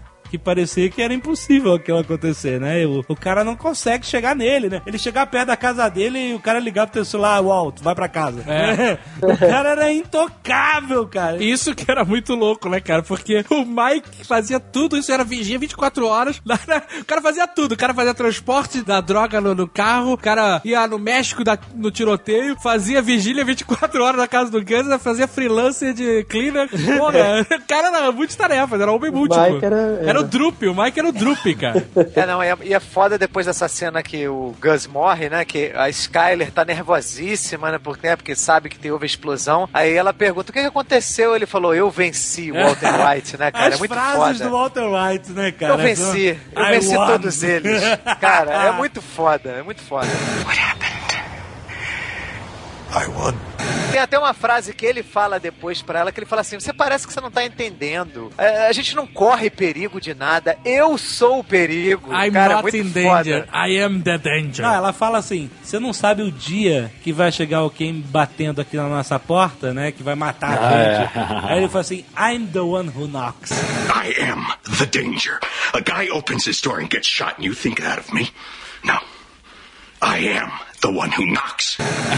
Sou eu que bato na porta. Minha né? frase favorita da, série. Eu acho que é uma frase que é é onde demonstra, como o Marco mesmo disse pro o espectador menos intelectualmente desfavorecido, é onde ele percebe, cara, o Mr. White se transformou. Ele é agora um criminoso fudido. É esse momento aí. É, É. quando ele olha pra ele e fala, I am the one who knocks. esse, é esse é o momento. sabe? Exatamente, I am the danger. Aliás, isso o Gandalf fala, né, também no, nos seus anéis no livro, né? Eles ficam falando, ah, fulano não é perigoso, Saruman é perigoso. Ele, eu sou perigoso, você é perigoso, né? Para os nossos inimigos, nós somos perigosos, né? Tem um outro ponto também, que é até falando um pouco dessa força do Walter, é que, ao mesmo tempo, ele continua na merda na mão do maior vilão de todo homem, a esposa.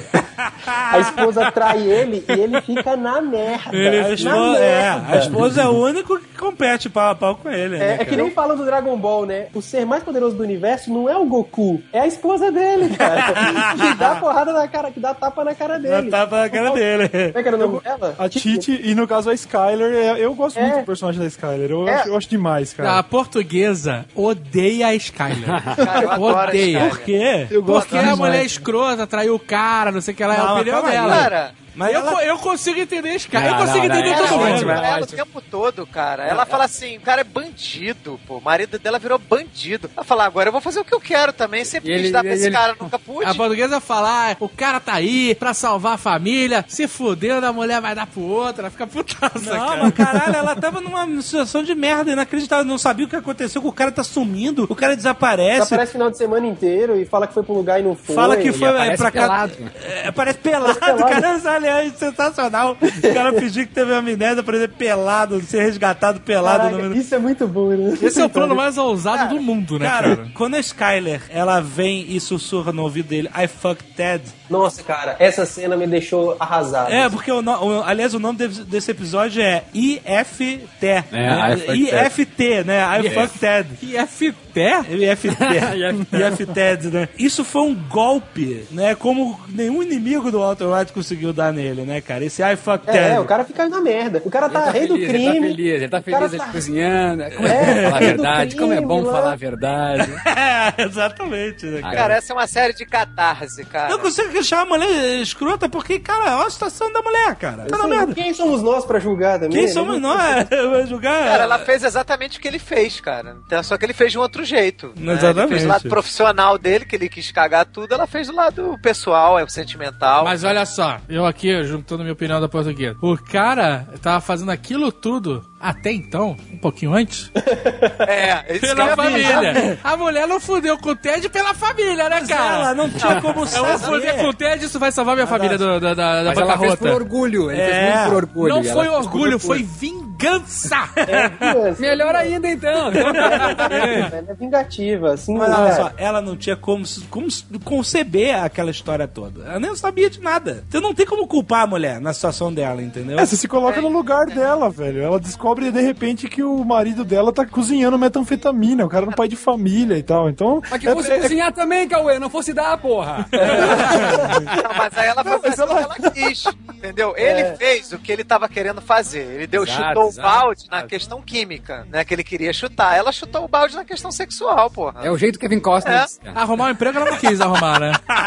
Não é, cara, porque assim, não tem como ter fidelidade se não for bilateral, entendeu? Se o cara é infiel a ela nessa questão de. Verdade, né? Ele, ele deixou de Ela contar não a verdade precisa ser ela. fiel a ele, porra. Ela não precisa. Então foda-se, agora e eu você vou fazer vê, o que eu e quero. ela é a, a mulher que ela fica com aquele negócio remoendo, né? Ela tava na dúvida se ele tinha dois celulares, né? Porque ela ouviu um celular, mas não tinha ligação nenhuma quando o cara desapareceu, né? Aí depois ele tomou um remédio lá pra fazer a cirurgia, ficou loucaço, e aí falou que tinha outro celular, né? Ah, deve ser meu outro celular, tava loucaço. E aí a mulher ficou com essa porra na caraca na cabeça, e aí o cara tá bem, o cara tá recuperado, tudo certo, tudo beleza. Ela, e o outro celular, hein, malandrão? Vamos falar disso agora? Cara, a mulher não esquece, né? O negócio fica ali remoendo, cara, pra e é sempre. vingativa, e é vingativa. Ué, mas Você foi vê assim que- que... o Bin Laden morreu, meu irmão. A mulher não esqueceu, cara. Mas você vê, é assim, é assim que o, o, o Mr. White acaba. Eu não sei se eu tô enganado, mas é mais ou menos por causa disso que ele acaba compartilhando com ela toda a história. Porque ela coloca em xeque a fidelidade dele, né? Então ele é, É, tão fraco perante a ele- Skyler que ele fala: tá, é o seguinte, eu não tô te traindo, eu tô fazendo droga, que é pra, sabe, não, não se indispor com ela. É mais ou menos isso, não é? É isso aí. Basicamente, é uma quest- ali eles estão discutindo a questão de traição e de fidelidade, né? Ele foi infiel com ela e não contar a verdade, que era a parada mais preciosa pra ela, dele. Tipo, a parada mais preciosa não era que ele estivesse fazendo sexo ou não, é que ele contasse a verdade, que ele compartilhasse a verdade. E aí ela foi e deu troco vingativa, como toda mulher, na mesma moeda. Só que na mesma moeda, é, assim, no peso, né? Ou seja, pra ele, a coisa mais preciosa não era a verdade ou a falta de verdade. Ele, como todo homem, ele tá cagando pra verdade ou pra falta de verdade. Só que o lance do corpo, do sexo, era muito importante pra ele. E ela foi e deu o troco pra ele na mesma moeda. Mas aí depois as coisas voltam, eles voltam a, a se, se suportar e ela até corta o caso que ela tava tendo com o cara, enfim. Ah, ele Eles morre, voltam né, trilhos. Até porque ele vira um vegetal, é meio difícil. Né? Não, não, mas ela corta antes disso, ela corta antes Isso, disso. ele vira um vegetal, não morre. Agora, uma, uma observação rápida referente a Skyler. Ela deu uma embaragada forte, né, da segunda pra terceira temporada, né? Ela deu uma embaragada. Ela deu uma engordadinha. É, ela Mas Mas eu acho que ela envelheceu. engravidou, não foi, não? Eu não sei, ela deu uma envelhecida. É possível. Forte. Mas ela emagreceu, eu vi ela na, na pré-estreia da nova temporada e ela tava bem magrinha, então ela, ela emagreceu bastante. Pode ter sido que ela. é, Eu não sei se ela teve grávida mesmo. Eu, é eu não acho que ela Eu acho que ela engordou, não. Eu- engravidou. Eu acho que ela foi pro futuro, dela ouviu o cast e voltou né, pra emagrecer, porque, pô, a Zagal dizendo que ela deu uma embarangada, pensou. Ah, deu, deu uma embaragada forte ali, não. Eu acho ela da hora, viu? Eu acho ela da hora. Milf, Eu acho Meu, ela filho. Eu acho, ela é, um, ela é a Milf perfeita. Ela perguntando o que, que é mil. Quem perguntou? Ela, quando ela vê o site do Jesse, Ah, tá. Ah, é? Eu não lembro. ele, disso. ele diz que É mesmo, tem é uma mesmo. observação que ele adora milfs e ela, milf.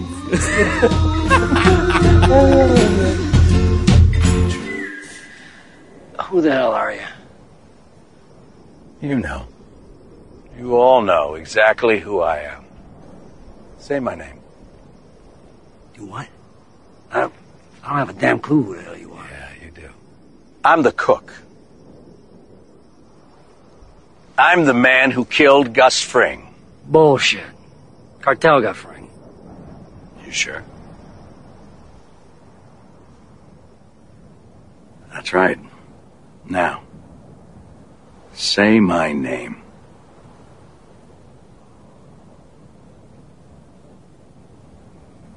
Heisenberg. You're goddamn right. Should have been one, two, three, but recently something has happened to me. A última temporada, quer dizer, a metade, a primeira metade da última temporada, porque estamos fazendo esse Nerdcast lembrando antes do final da, da última metade da segunda da última temporada. Então, se ah, já acabou a temporada, vocês estão ouvindo esse Nerdcast, não falaremos sobre o final porque não sabemos o que aconteceu. Peraí, peraí, é, é final da série pra sempre? É. É, pra Eu não sempre. tava sabendo disso, não. Ah, brace yourself. Só tem mais oito episódios, mano. Só tem Dois mais meses. dois episódios Pra fuder tudo. Dois meses e acabou. A gente tá falando daqui da temporada, o programa inteiro, na verdade, né? Porque ela tá muito mais recente na nossa memória e, e a gente tá lembrando de várias coisas. O mais importante que aconteceu, que eu acho que, por exemplo, acabou a, a quarta temporada, ele matou o, o Gus Fring, acabou com toda aquela ameaça, né? Dele morrer e tal. E aí você fala assim, acabou? Acabou a história, porra, né? Ele não vai mais morrer de câncer, ele conseguiu eliminar a maior ameaça da vida dele. O que, que eles vão fazer? Ele pode parar com as drogas. É, pode parar. Né? Ele pode voltar pra vida normal dele. Tá com grana, tá livre. Que o Mike tava fudido, lembra? Do tiroteio lá com o cartel do México. Ele tava tranquilo. É, é. É, acabou. Resolveu. Teoricamente, você podia terminar. Cara, mas aí eu acho que veio a cartada de mestre deles, que é a jornada final do Walter White pro lado negro, né? Pro Breaking Bad, cara. Que foi o que a gente viu na segunda temporada. Foi o cara realmente perder toda a nobreza com a qual ele começou a série. Tanto que tem uma hora que o Pinkman fala: quando eles estavam querendo sair do negócio, e cada um ganha 5 milhões vendendo lá a methylamine, como é que é em português? Metilanina, sei lá,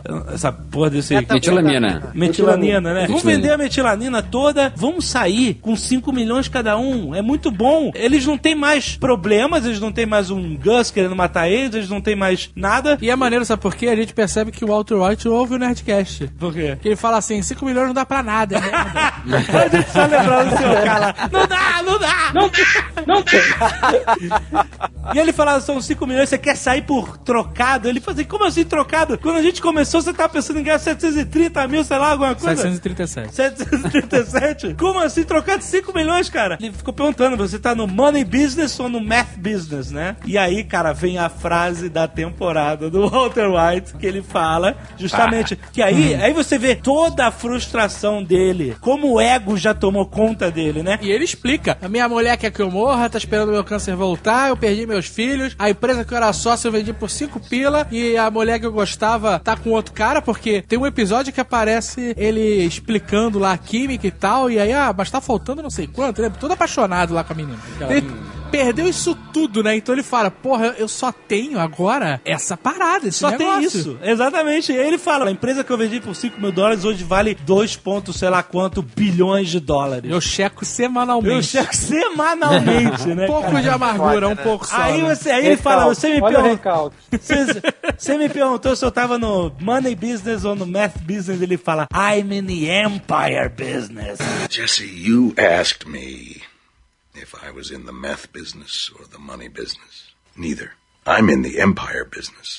Puta que pariu, cara. Eu aplaudi, cara. Por mais que o Walter White tivesse fudido, sabe? Ele, ele é o vilão da série agora. Você tem que aplaudir uma frase dessa com uma construção. Porque esse é o personagem dele agora, cara. Ele tá no lado negro. Toma aí, George Lucas. Aprende como transformar um personagem no lado negro, cara. Porra, o cara, ele tá completamente subvertido, cara. Ele, ele tá no Empire Business. Foda-se o mundo, né, cara? Ah, ele, ele tá evil total, então você percebe na cena que eles levam um garotinho com a moto dele pra casa de detetização lá pra derreter tudo, né, cara? É, e essa cena não, não peguei na hora, mas eu vi no podcast do Maurício, que é quando eles matam essa criança, eles pegam a moto dele e levam o corpo e a moto pro laboratório pra poder dissolver, né? Igual eles fazem com todos os corpos, eles dissolvem com ácido. Uhum. E aí, como eles não, por motivos ou éticos ou de não poder mesmo, sei lá, eles não podiam dar a entender ou mostrar uma criança sendo derretida. Eu acho melhor não, eu acho melhor não. É, exatamente.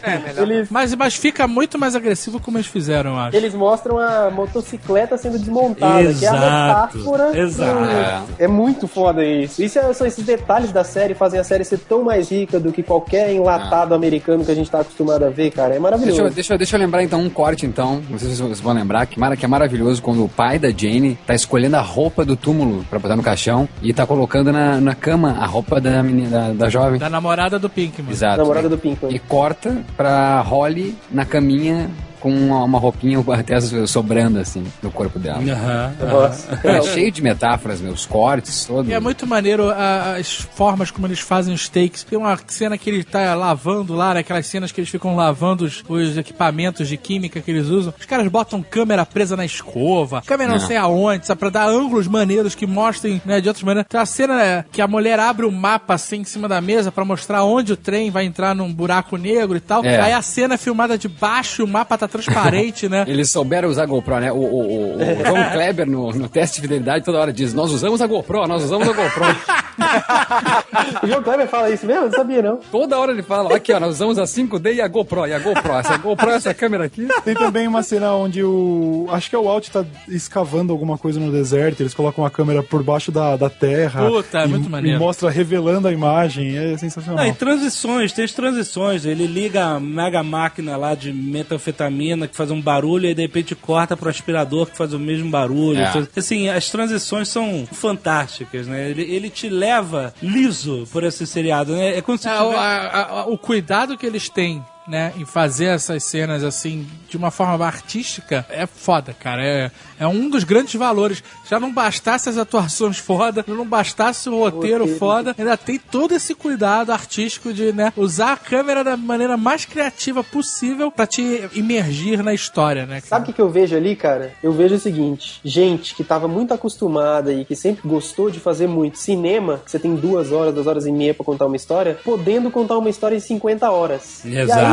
O cara consegue ir assim naqueles detalhes que não, não seriam possíveis, sacou? Então eu vejo muito disso, assim. É, não, Breaking Bad é sensacional, cara. Inclusive, eu não sei se a gente falou, mas ela foi criada por um dos produtores de Arquivo X, né, cara? Exato. Que é o Vince Gillian, que o cara, porra, genial, né? Ah, genial. é, é.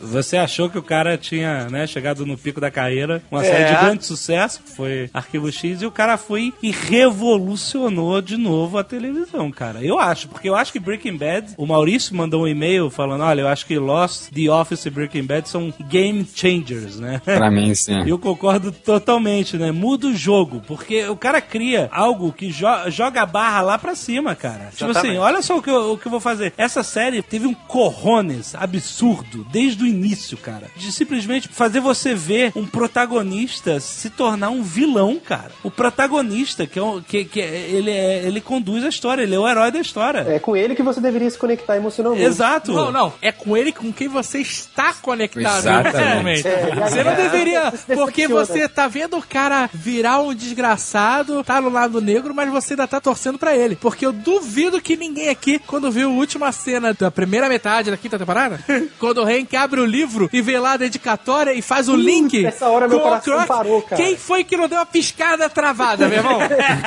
Fudeu, fudeu, cara. A casa caiu. Você tá conectado com o cara, meu irmão. Tu não quer que o cara Claro. se foda, não quer mesmo. De jeito nenhum. Tá me corroendo isso, velho. O que, o que, que vai acontecer agora? Exato, O cara. que vai acontecer? Porque não, não tem mais dúvida, o Hank já sabe, né? O Hank Já sabe. acabou. Ele, ele, como ele é um gênio, né? O detetive gênio, ele, ele fez o link, cara. E porque, além do WW Walter White, que ele fez aquela ligação, ainda tem a assinatura lá, Gale Bing, sei lá qual é o nome dele. Essa série ela tem essa capacidade de fazer a gente gostar das pessoas que normalmente são mal vistas na sociedade, né, cara? Então, assim, eu tenho meu pai, ele teve muita muita resistência em assistir. Eu falava, porra, a série é do caralho, você tem que assistir. Não, não vou querer assistir. O cara é bandido. Uma merda, tinha essa coisa do. Aí eu falei, tá sendo preconceituoso. Ele, não, vou assistir. Eu falei, cara, assiste dois episódios.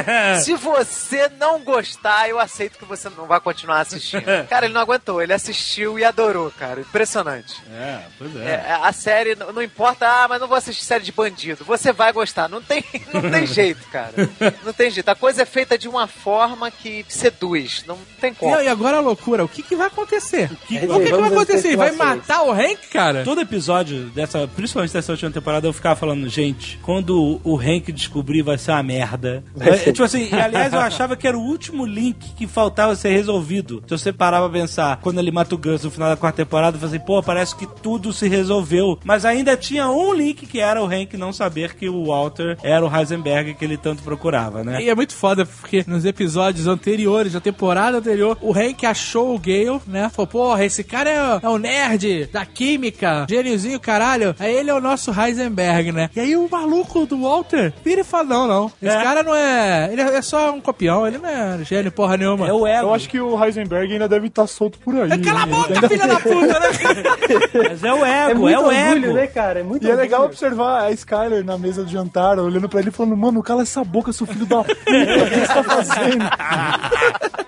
É o ego do cara muito falando, orgulho, sozinho, cara. Cara, essa série é tão boa que o cara, quando ele decidiu terminar, todo mundo ficou revoltado lá, lá na a MC, né, que ela produz, os atores, mas o, o próprio Vince Gillian, ele falou, cara, não tem como, pra manter nesse nível alto que a gente tem, eu tenho que terminar a história. Eu concordo como- plenamente, É cara. claro, é claro. Concordo plenamente. Yeah, Mr. White. Yes, science. Tá, mas e agora, cara? O, o Hank, assim, eu tenho certeza que ele não vai confrontar o Walt de cara, né? Ele vai se recolher e investigar o cara. Primeiro ele vai ter um treco, né? Que eu não, Não sei. vai nem limpar a bunda. Aquela cena, aquela cena, na verdade, foi completa, né? Porque quando ele abre e tá lá ó, WW, né? Ele tinha que ter cagado um tijolo, né? Você devia ter terminado o episódio com. Porque é ali que ele cagou o tijolo mesmo, cara. Caiu o cu dele no vaso, né, cara? E é interessante porque, se- será, eu não sei, eu suponho que agora vai existir uma, uma argumentação do Walt de que, pô, eu paguei o seu hospital, você tá envolvido nessa comigo e tal. Vocês vocês não acham? Não sei, cara. O Saldanha trouxe uma teoria muito boa no, no podcast. Acho que ele devia expor aqui pra nós do, do futuro, que ele vai ajudar a polícia. Fala aí, Saldanha. É, na verdade apareceram imagens de fãs malucos que tiram prints de cada cena. que lá no, no primeiro episódio da, dessa quinta, né? O Live Free or Die, quando o, Walt tá comendo os ovos ali com bacon, É o aparece flash ele indo- forward, que é o flash forward. É né, o flash tá- forward, ele tá indo pro banheiro e aparece um fio embaixo da camiseta. Daí não sabe se é um erro ou se realmente pode ser uma escuta. Puta onde então o Hank, o, o Hank chamaria o Walter e diz: Ó, seguinte, tu vai virar minha cadela agora, né? Tu vai ser a minha. Não, mas ele tá numa situação muito de merda, o Hank, cara. Porque olha só, a maior ameaça do Walter pra Skyler era essa. Tu vai falar. Tu vai falar que eu sou fabricante de metanfetamina? Tu vai foder a carreira do teu cunhado, que... Ah, o policial do lado do fabricante metanfetamina usou o dinheiro pra, pra, pagar a recuperação. Teu filho vai pra merda, tua família vai todo mundo pra merda, sabe? Então, esse foi sempre a grande ameaça dele. O que, que será que vai passar na cabeça do Hank, né, cara? E porque o, o Walter tá... Ele cresceu, né, cara? O Hank vai chegar e falar, agora tu vai ser minha bitch e vai andar de escuta por aí. Ah, então é um furo, de, de- é, um, é um erro, então. Será que o Hank vai chegar e falar agora tu é minha bitch e o Walter vai falar bitch o caralho, porque senão acaba com a tua carreira, tua mulher, teu filho, acaba com tudo. É só falar que eu era traficante que fode tudo. Fode tudo. O cara perde o trabalho dele na hora, cara. O cunhado do Mas depende, traficante do Heisenberg. É, Mas, não, mas se o cara tenha. Eu acho que se- tudo isso pode ser resolvido com o roteiro. Porque se o Hank tem, se não ele tem a honra, ele é capaz de acabar com a carreira dele pra prender o traficante, sacou? Ele foda-se. Do mesmo jeito que você não tem nada a perder, eu também não tenho, foda-se, entendeu? É, é possível resolver isso no roteiro. Olha só, vamos analisar a primeira cena da quinta temporada. Ele tá no restaurante. Com cabelo. Com então, cabelo, com barba. E aí. Então ele já não é mais o Heisenberg. É, mais ou É, menos essa metáfora, né? Ele encontra o mesmo cara da segunda temporada, né? Que dá uma arma pra ele. né? Então, aí o cara dá a chave do carro, ele vai no carro, abre o porta-mala, tem arma, dinheiro, né? Tinha dinheiro também? Ou só tinha arma? Não é qualquer arma, são Não, era uma, né? é um, é uma arma de guerra ali, né?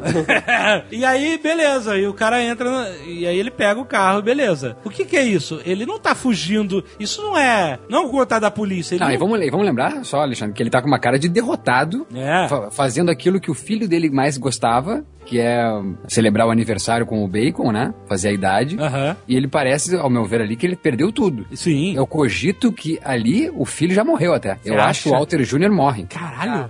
E ele voltou a tomar de medicamentos, né? Que aparece ali, né? Ele abrindo. Se a gente for lembrar do episódio Fly, que é o décimo da terceira temporada, que se passa todo ele no laboratório, o Walter tá ali procurando, né? Enlouquecido por causa de uma mosca. Isso, que o, o ambiente foi contaminado, ele pira, né, com essa porra. E o Jesse vem com uma história que ele tá acreditando que o Walter tá meio que vendo coisas, que não existe essa mosca. E ele diz: a minha tia, que também vamos lembrar que a tia dele morreu com câncer, né? Diz que a tia dele tinha um, eh, tinha um gambá na casa e ela ficava louca com aquele gambá. Maluca, gambá tava lá né, no, no sótão e tudo, fazia barulho. Daí chamaram um cara e o cara deu cabo do, do gambá. Só que a, a tia dele continuava vendo o gambá, ouvindo o gambá. Daí que ela foi pro hospital e descobriram que o câncer tinha ido pro cérebro e era por isso então que ela via coisas, estava maluca, esquizofrênica. Caralho. Aí a gente volta para o último episódio, ou não sei se é o último da, da, da- da quinta, quando o, o Walter tá sentado, depois de dar cabo, acho, do corpo do. Ou vão dar cabo, né? Tão pressa dar cabo do, do corpo do Mike, ele fica fitando uma mosca. Lembra Isso, disso? a mosca volta, isso. Ah, e só vamos lembrar que lá no, no episódio Fly, quando depois que o Jesse conta isso, o Walter diz: tá, mas eu não tenho metástase, eu tô muito bem, obrigado, né? Meu câncer tá com remissão, enfim. No final desse episódio Fly, ele tá no hotel e vê uma mosca no, no teto. Ou seja, hum, será que lá já não tava dando disso, que já tava com metástase então mesmo? Caralho. Ah, e olha só. E- E, ele nesse- estaria e- maluco, e ele estaria maluco desse tanto que a gente vê nos últimos episódios por uma possível consequência disso Exatamente. também. O cérebro dele tá de Exatamente. caralho, entendeu? Exatamente. Tá perdendo a condição de julgamento. Mas olha só, quando ele deixa de ver a mosca, tá, tá vendo a mosca nesse último episódio aí da, da temporada, penúltimo, sei lá. Quando ele sai de cena, a câmera foca na parede, tem um cartaz com tipo a biologia da mosca. Tem Isso, vários, exatamente. um tipo de mosca, vista de lado, não sei o quê. O que, que significa isso? Ele tá. Isso é um, um tema recorrente na cabeça dele? Ele tá Mas pensando- peraí, num desses últimos episódios da metade da quinta temporada,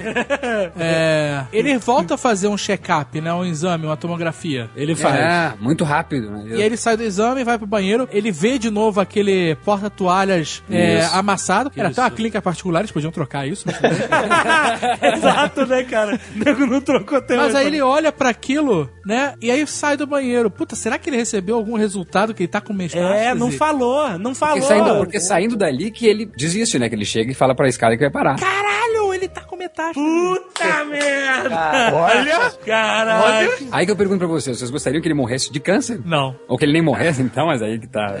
Sim, eu gostaria. Eu gostaria. Eu acho que é isso que vai acontecer. Ele deve, no final, se escapar de todos os perigos da bandidagem e vai morrer de câncer. É, é o que eu acho. Será, cara? Será que não é um final covarde? Mas, a, mas, a, mas, a, mas a série tinha que nos poupar dessa morte no hospital, com família, isso não Ou seria... não, né? Ou vai ser a, a que vai te levar ao fim, né, cara? De tudo, ver o cara definhar o cacete até o final. E aí o Hank não vai acusá-lo e não vai levá-lo a tribunal porque o cara tá morrendo, definhando no hospital. Realmente não tem porquê, né? Não, mas isso aqui... é, Seria uma mas- solução, talvez covarde. Isso não? tem como acontecer, cara, porque a morte com o câncer, ela demora. Eles, ele teria que botar o cara no hospital vários episódios pra você É. fazer uma morte Mas olha só, realista. não vai acontecer porque ele está barbudo e tá virando o comando pra matar, cara. Comprando Exato, exato, exato. Ele não vai defiar no Não, hospital, ele vai, seguinte, ele vai pular até o Minuíce, cara. De carro no abismo metralhando pra cima. Ele não vai morrer. Mastigando metafetamina, cara, que. Ele não vai morrer de Não. Câncer, ele não vai morrer de câncer. Não vai, ele já, já mostrou isso. Com 52 anos, ele não vai morrer É. de câncer. O final perfeito pra mim seria o Walter morrer e acaba a série o Hank chegando pro Jesse dizendo vamos cozinhar. Eu conheço os meios, né? Não, E não, tem- que isso? Que isso, Não, cara? não, Faz isso com o Não, Hank, não, não. pelo amor de Deus. Mas o Hank não, O cara. Hank não, cara. Mas o Hank, o Hank tá, eles têm con- conversado, quando ele disse que comprou um carro novo, o Hank fala que sempre quis comprar um avião, algo assim. Não, mas ele, ele, ele é... Sim, sim, ele é, sim, sim. Ele nunca Sei, faria isso, cara. Mas eu gostaria. Ia ser uma eu traição inacreditável. Não, Ah, ser seria um final corajoso, seria um final corajoso. Não, mas não é da índole do cara. É, será? Eu não sei. Ia desconstruir tudo. É, não, o cara é policial all the way, sabe? O cara odeia o Pinkman, não faria sentido nenhum. Mas seria, mas Não, seria mas é legal um, um final onde o Mr. White morre e o Pinkman fala, ah, quer saber, eu vou tocar o legado dele, e aí ele passa a ser o, o Kingpin da parada, né? Nossa, ele pega o chapéu do Indiana Jones Heisenberg. Olha só, ele raspa o cabelo no último episódio. Eu poderia acabar só com ele raspando o cabelo e a gente falando, uou!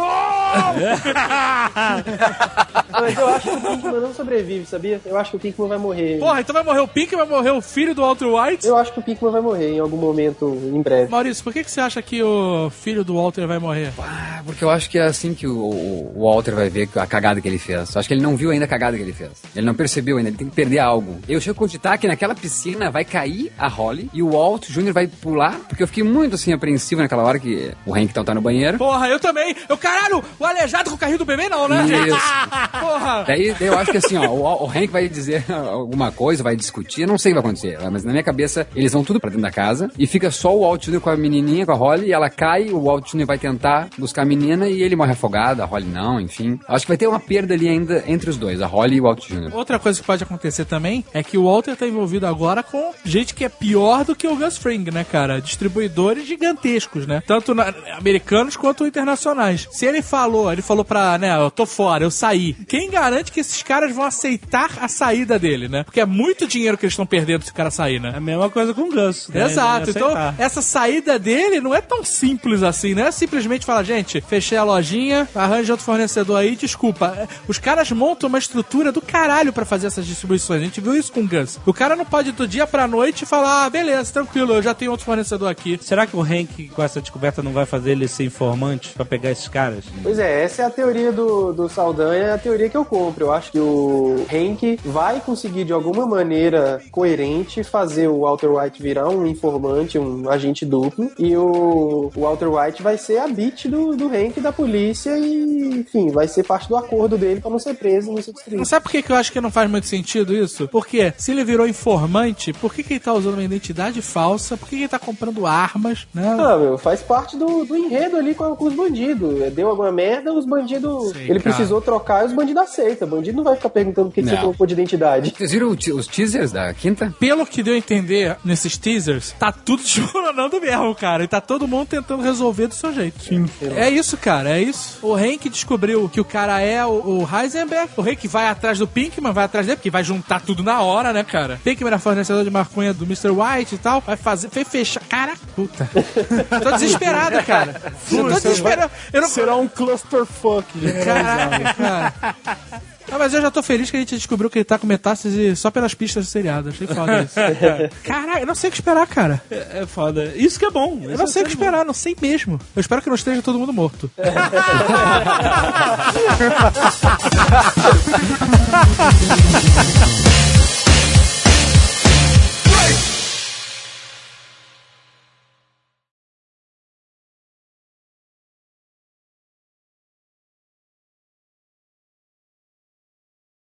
Se o cara terminar de ouvir o Nerdcast tipo 10 horas da manhã da sexta-feira e começar a ver a série e ficar vendo direto, sem dormir, dá tempo dele ver a estreia da quinta temporada, tendo acompanhado a série inteira? Quando que domingo? estreia aqui Não, não é estreia da, da metade da quinta, segunda É, metade, metade da da quinta temporada é domingo, logo depois que sair esse Nerdcast, imagino eu. Ah, sim. Então, são 54 episódios até então. Você tem que colocar ainda uma pequena janela que é o tempo que demora pra sair no torrent, porque o Netflix não tá patrocinnando, certo?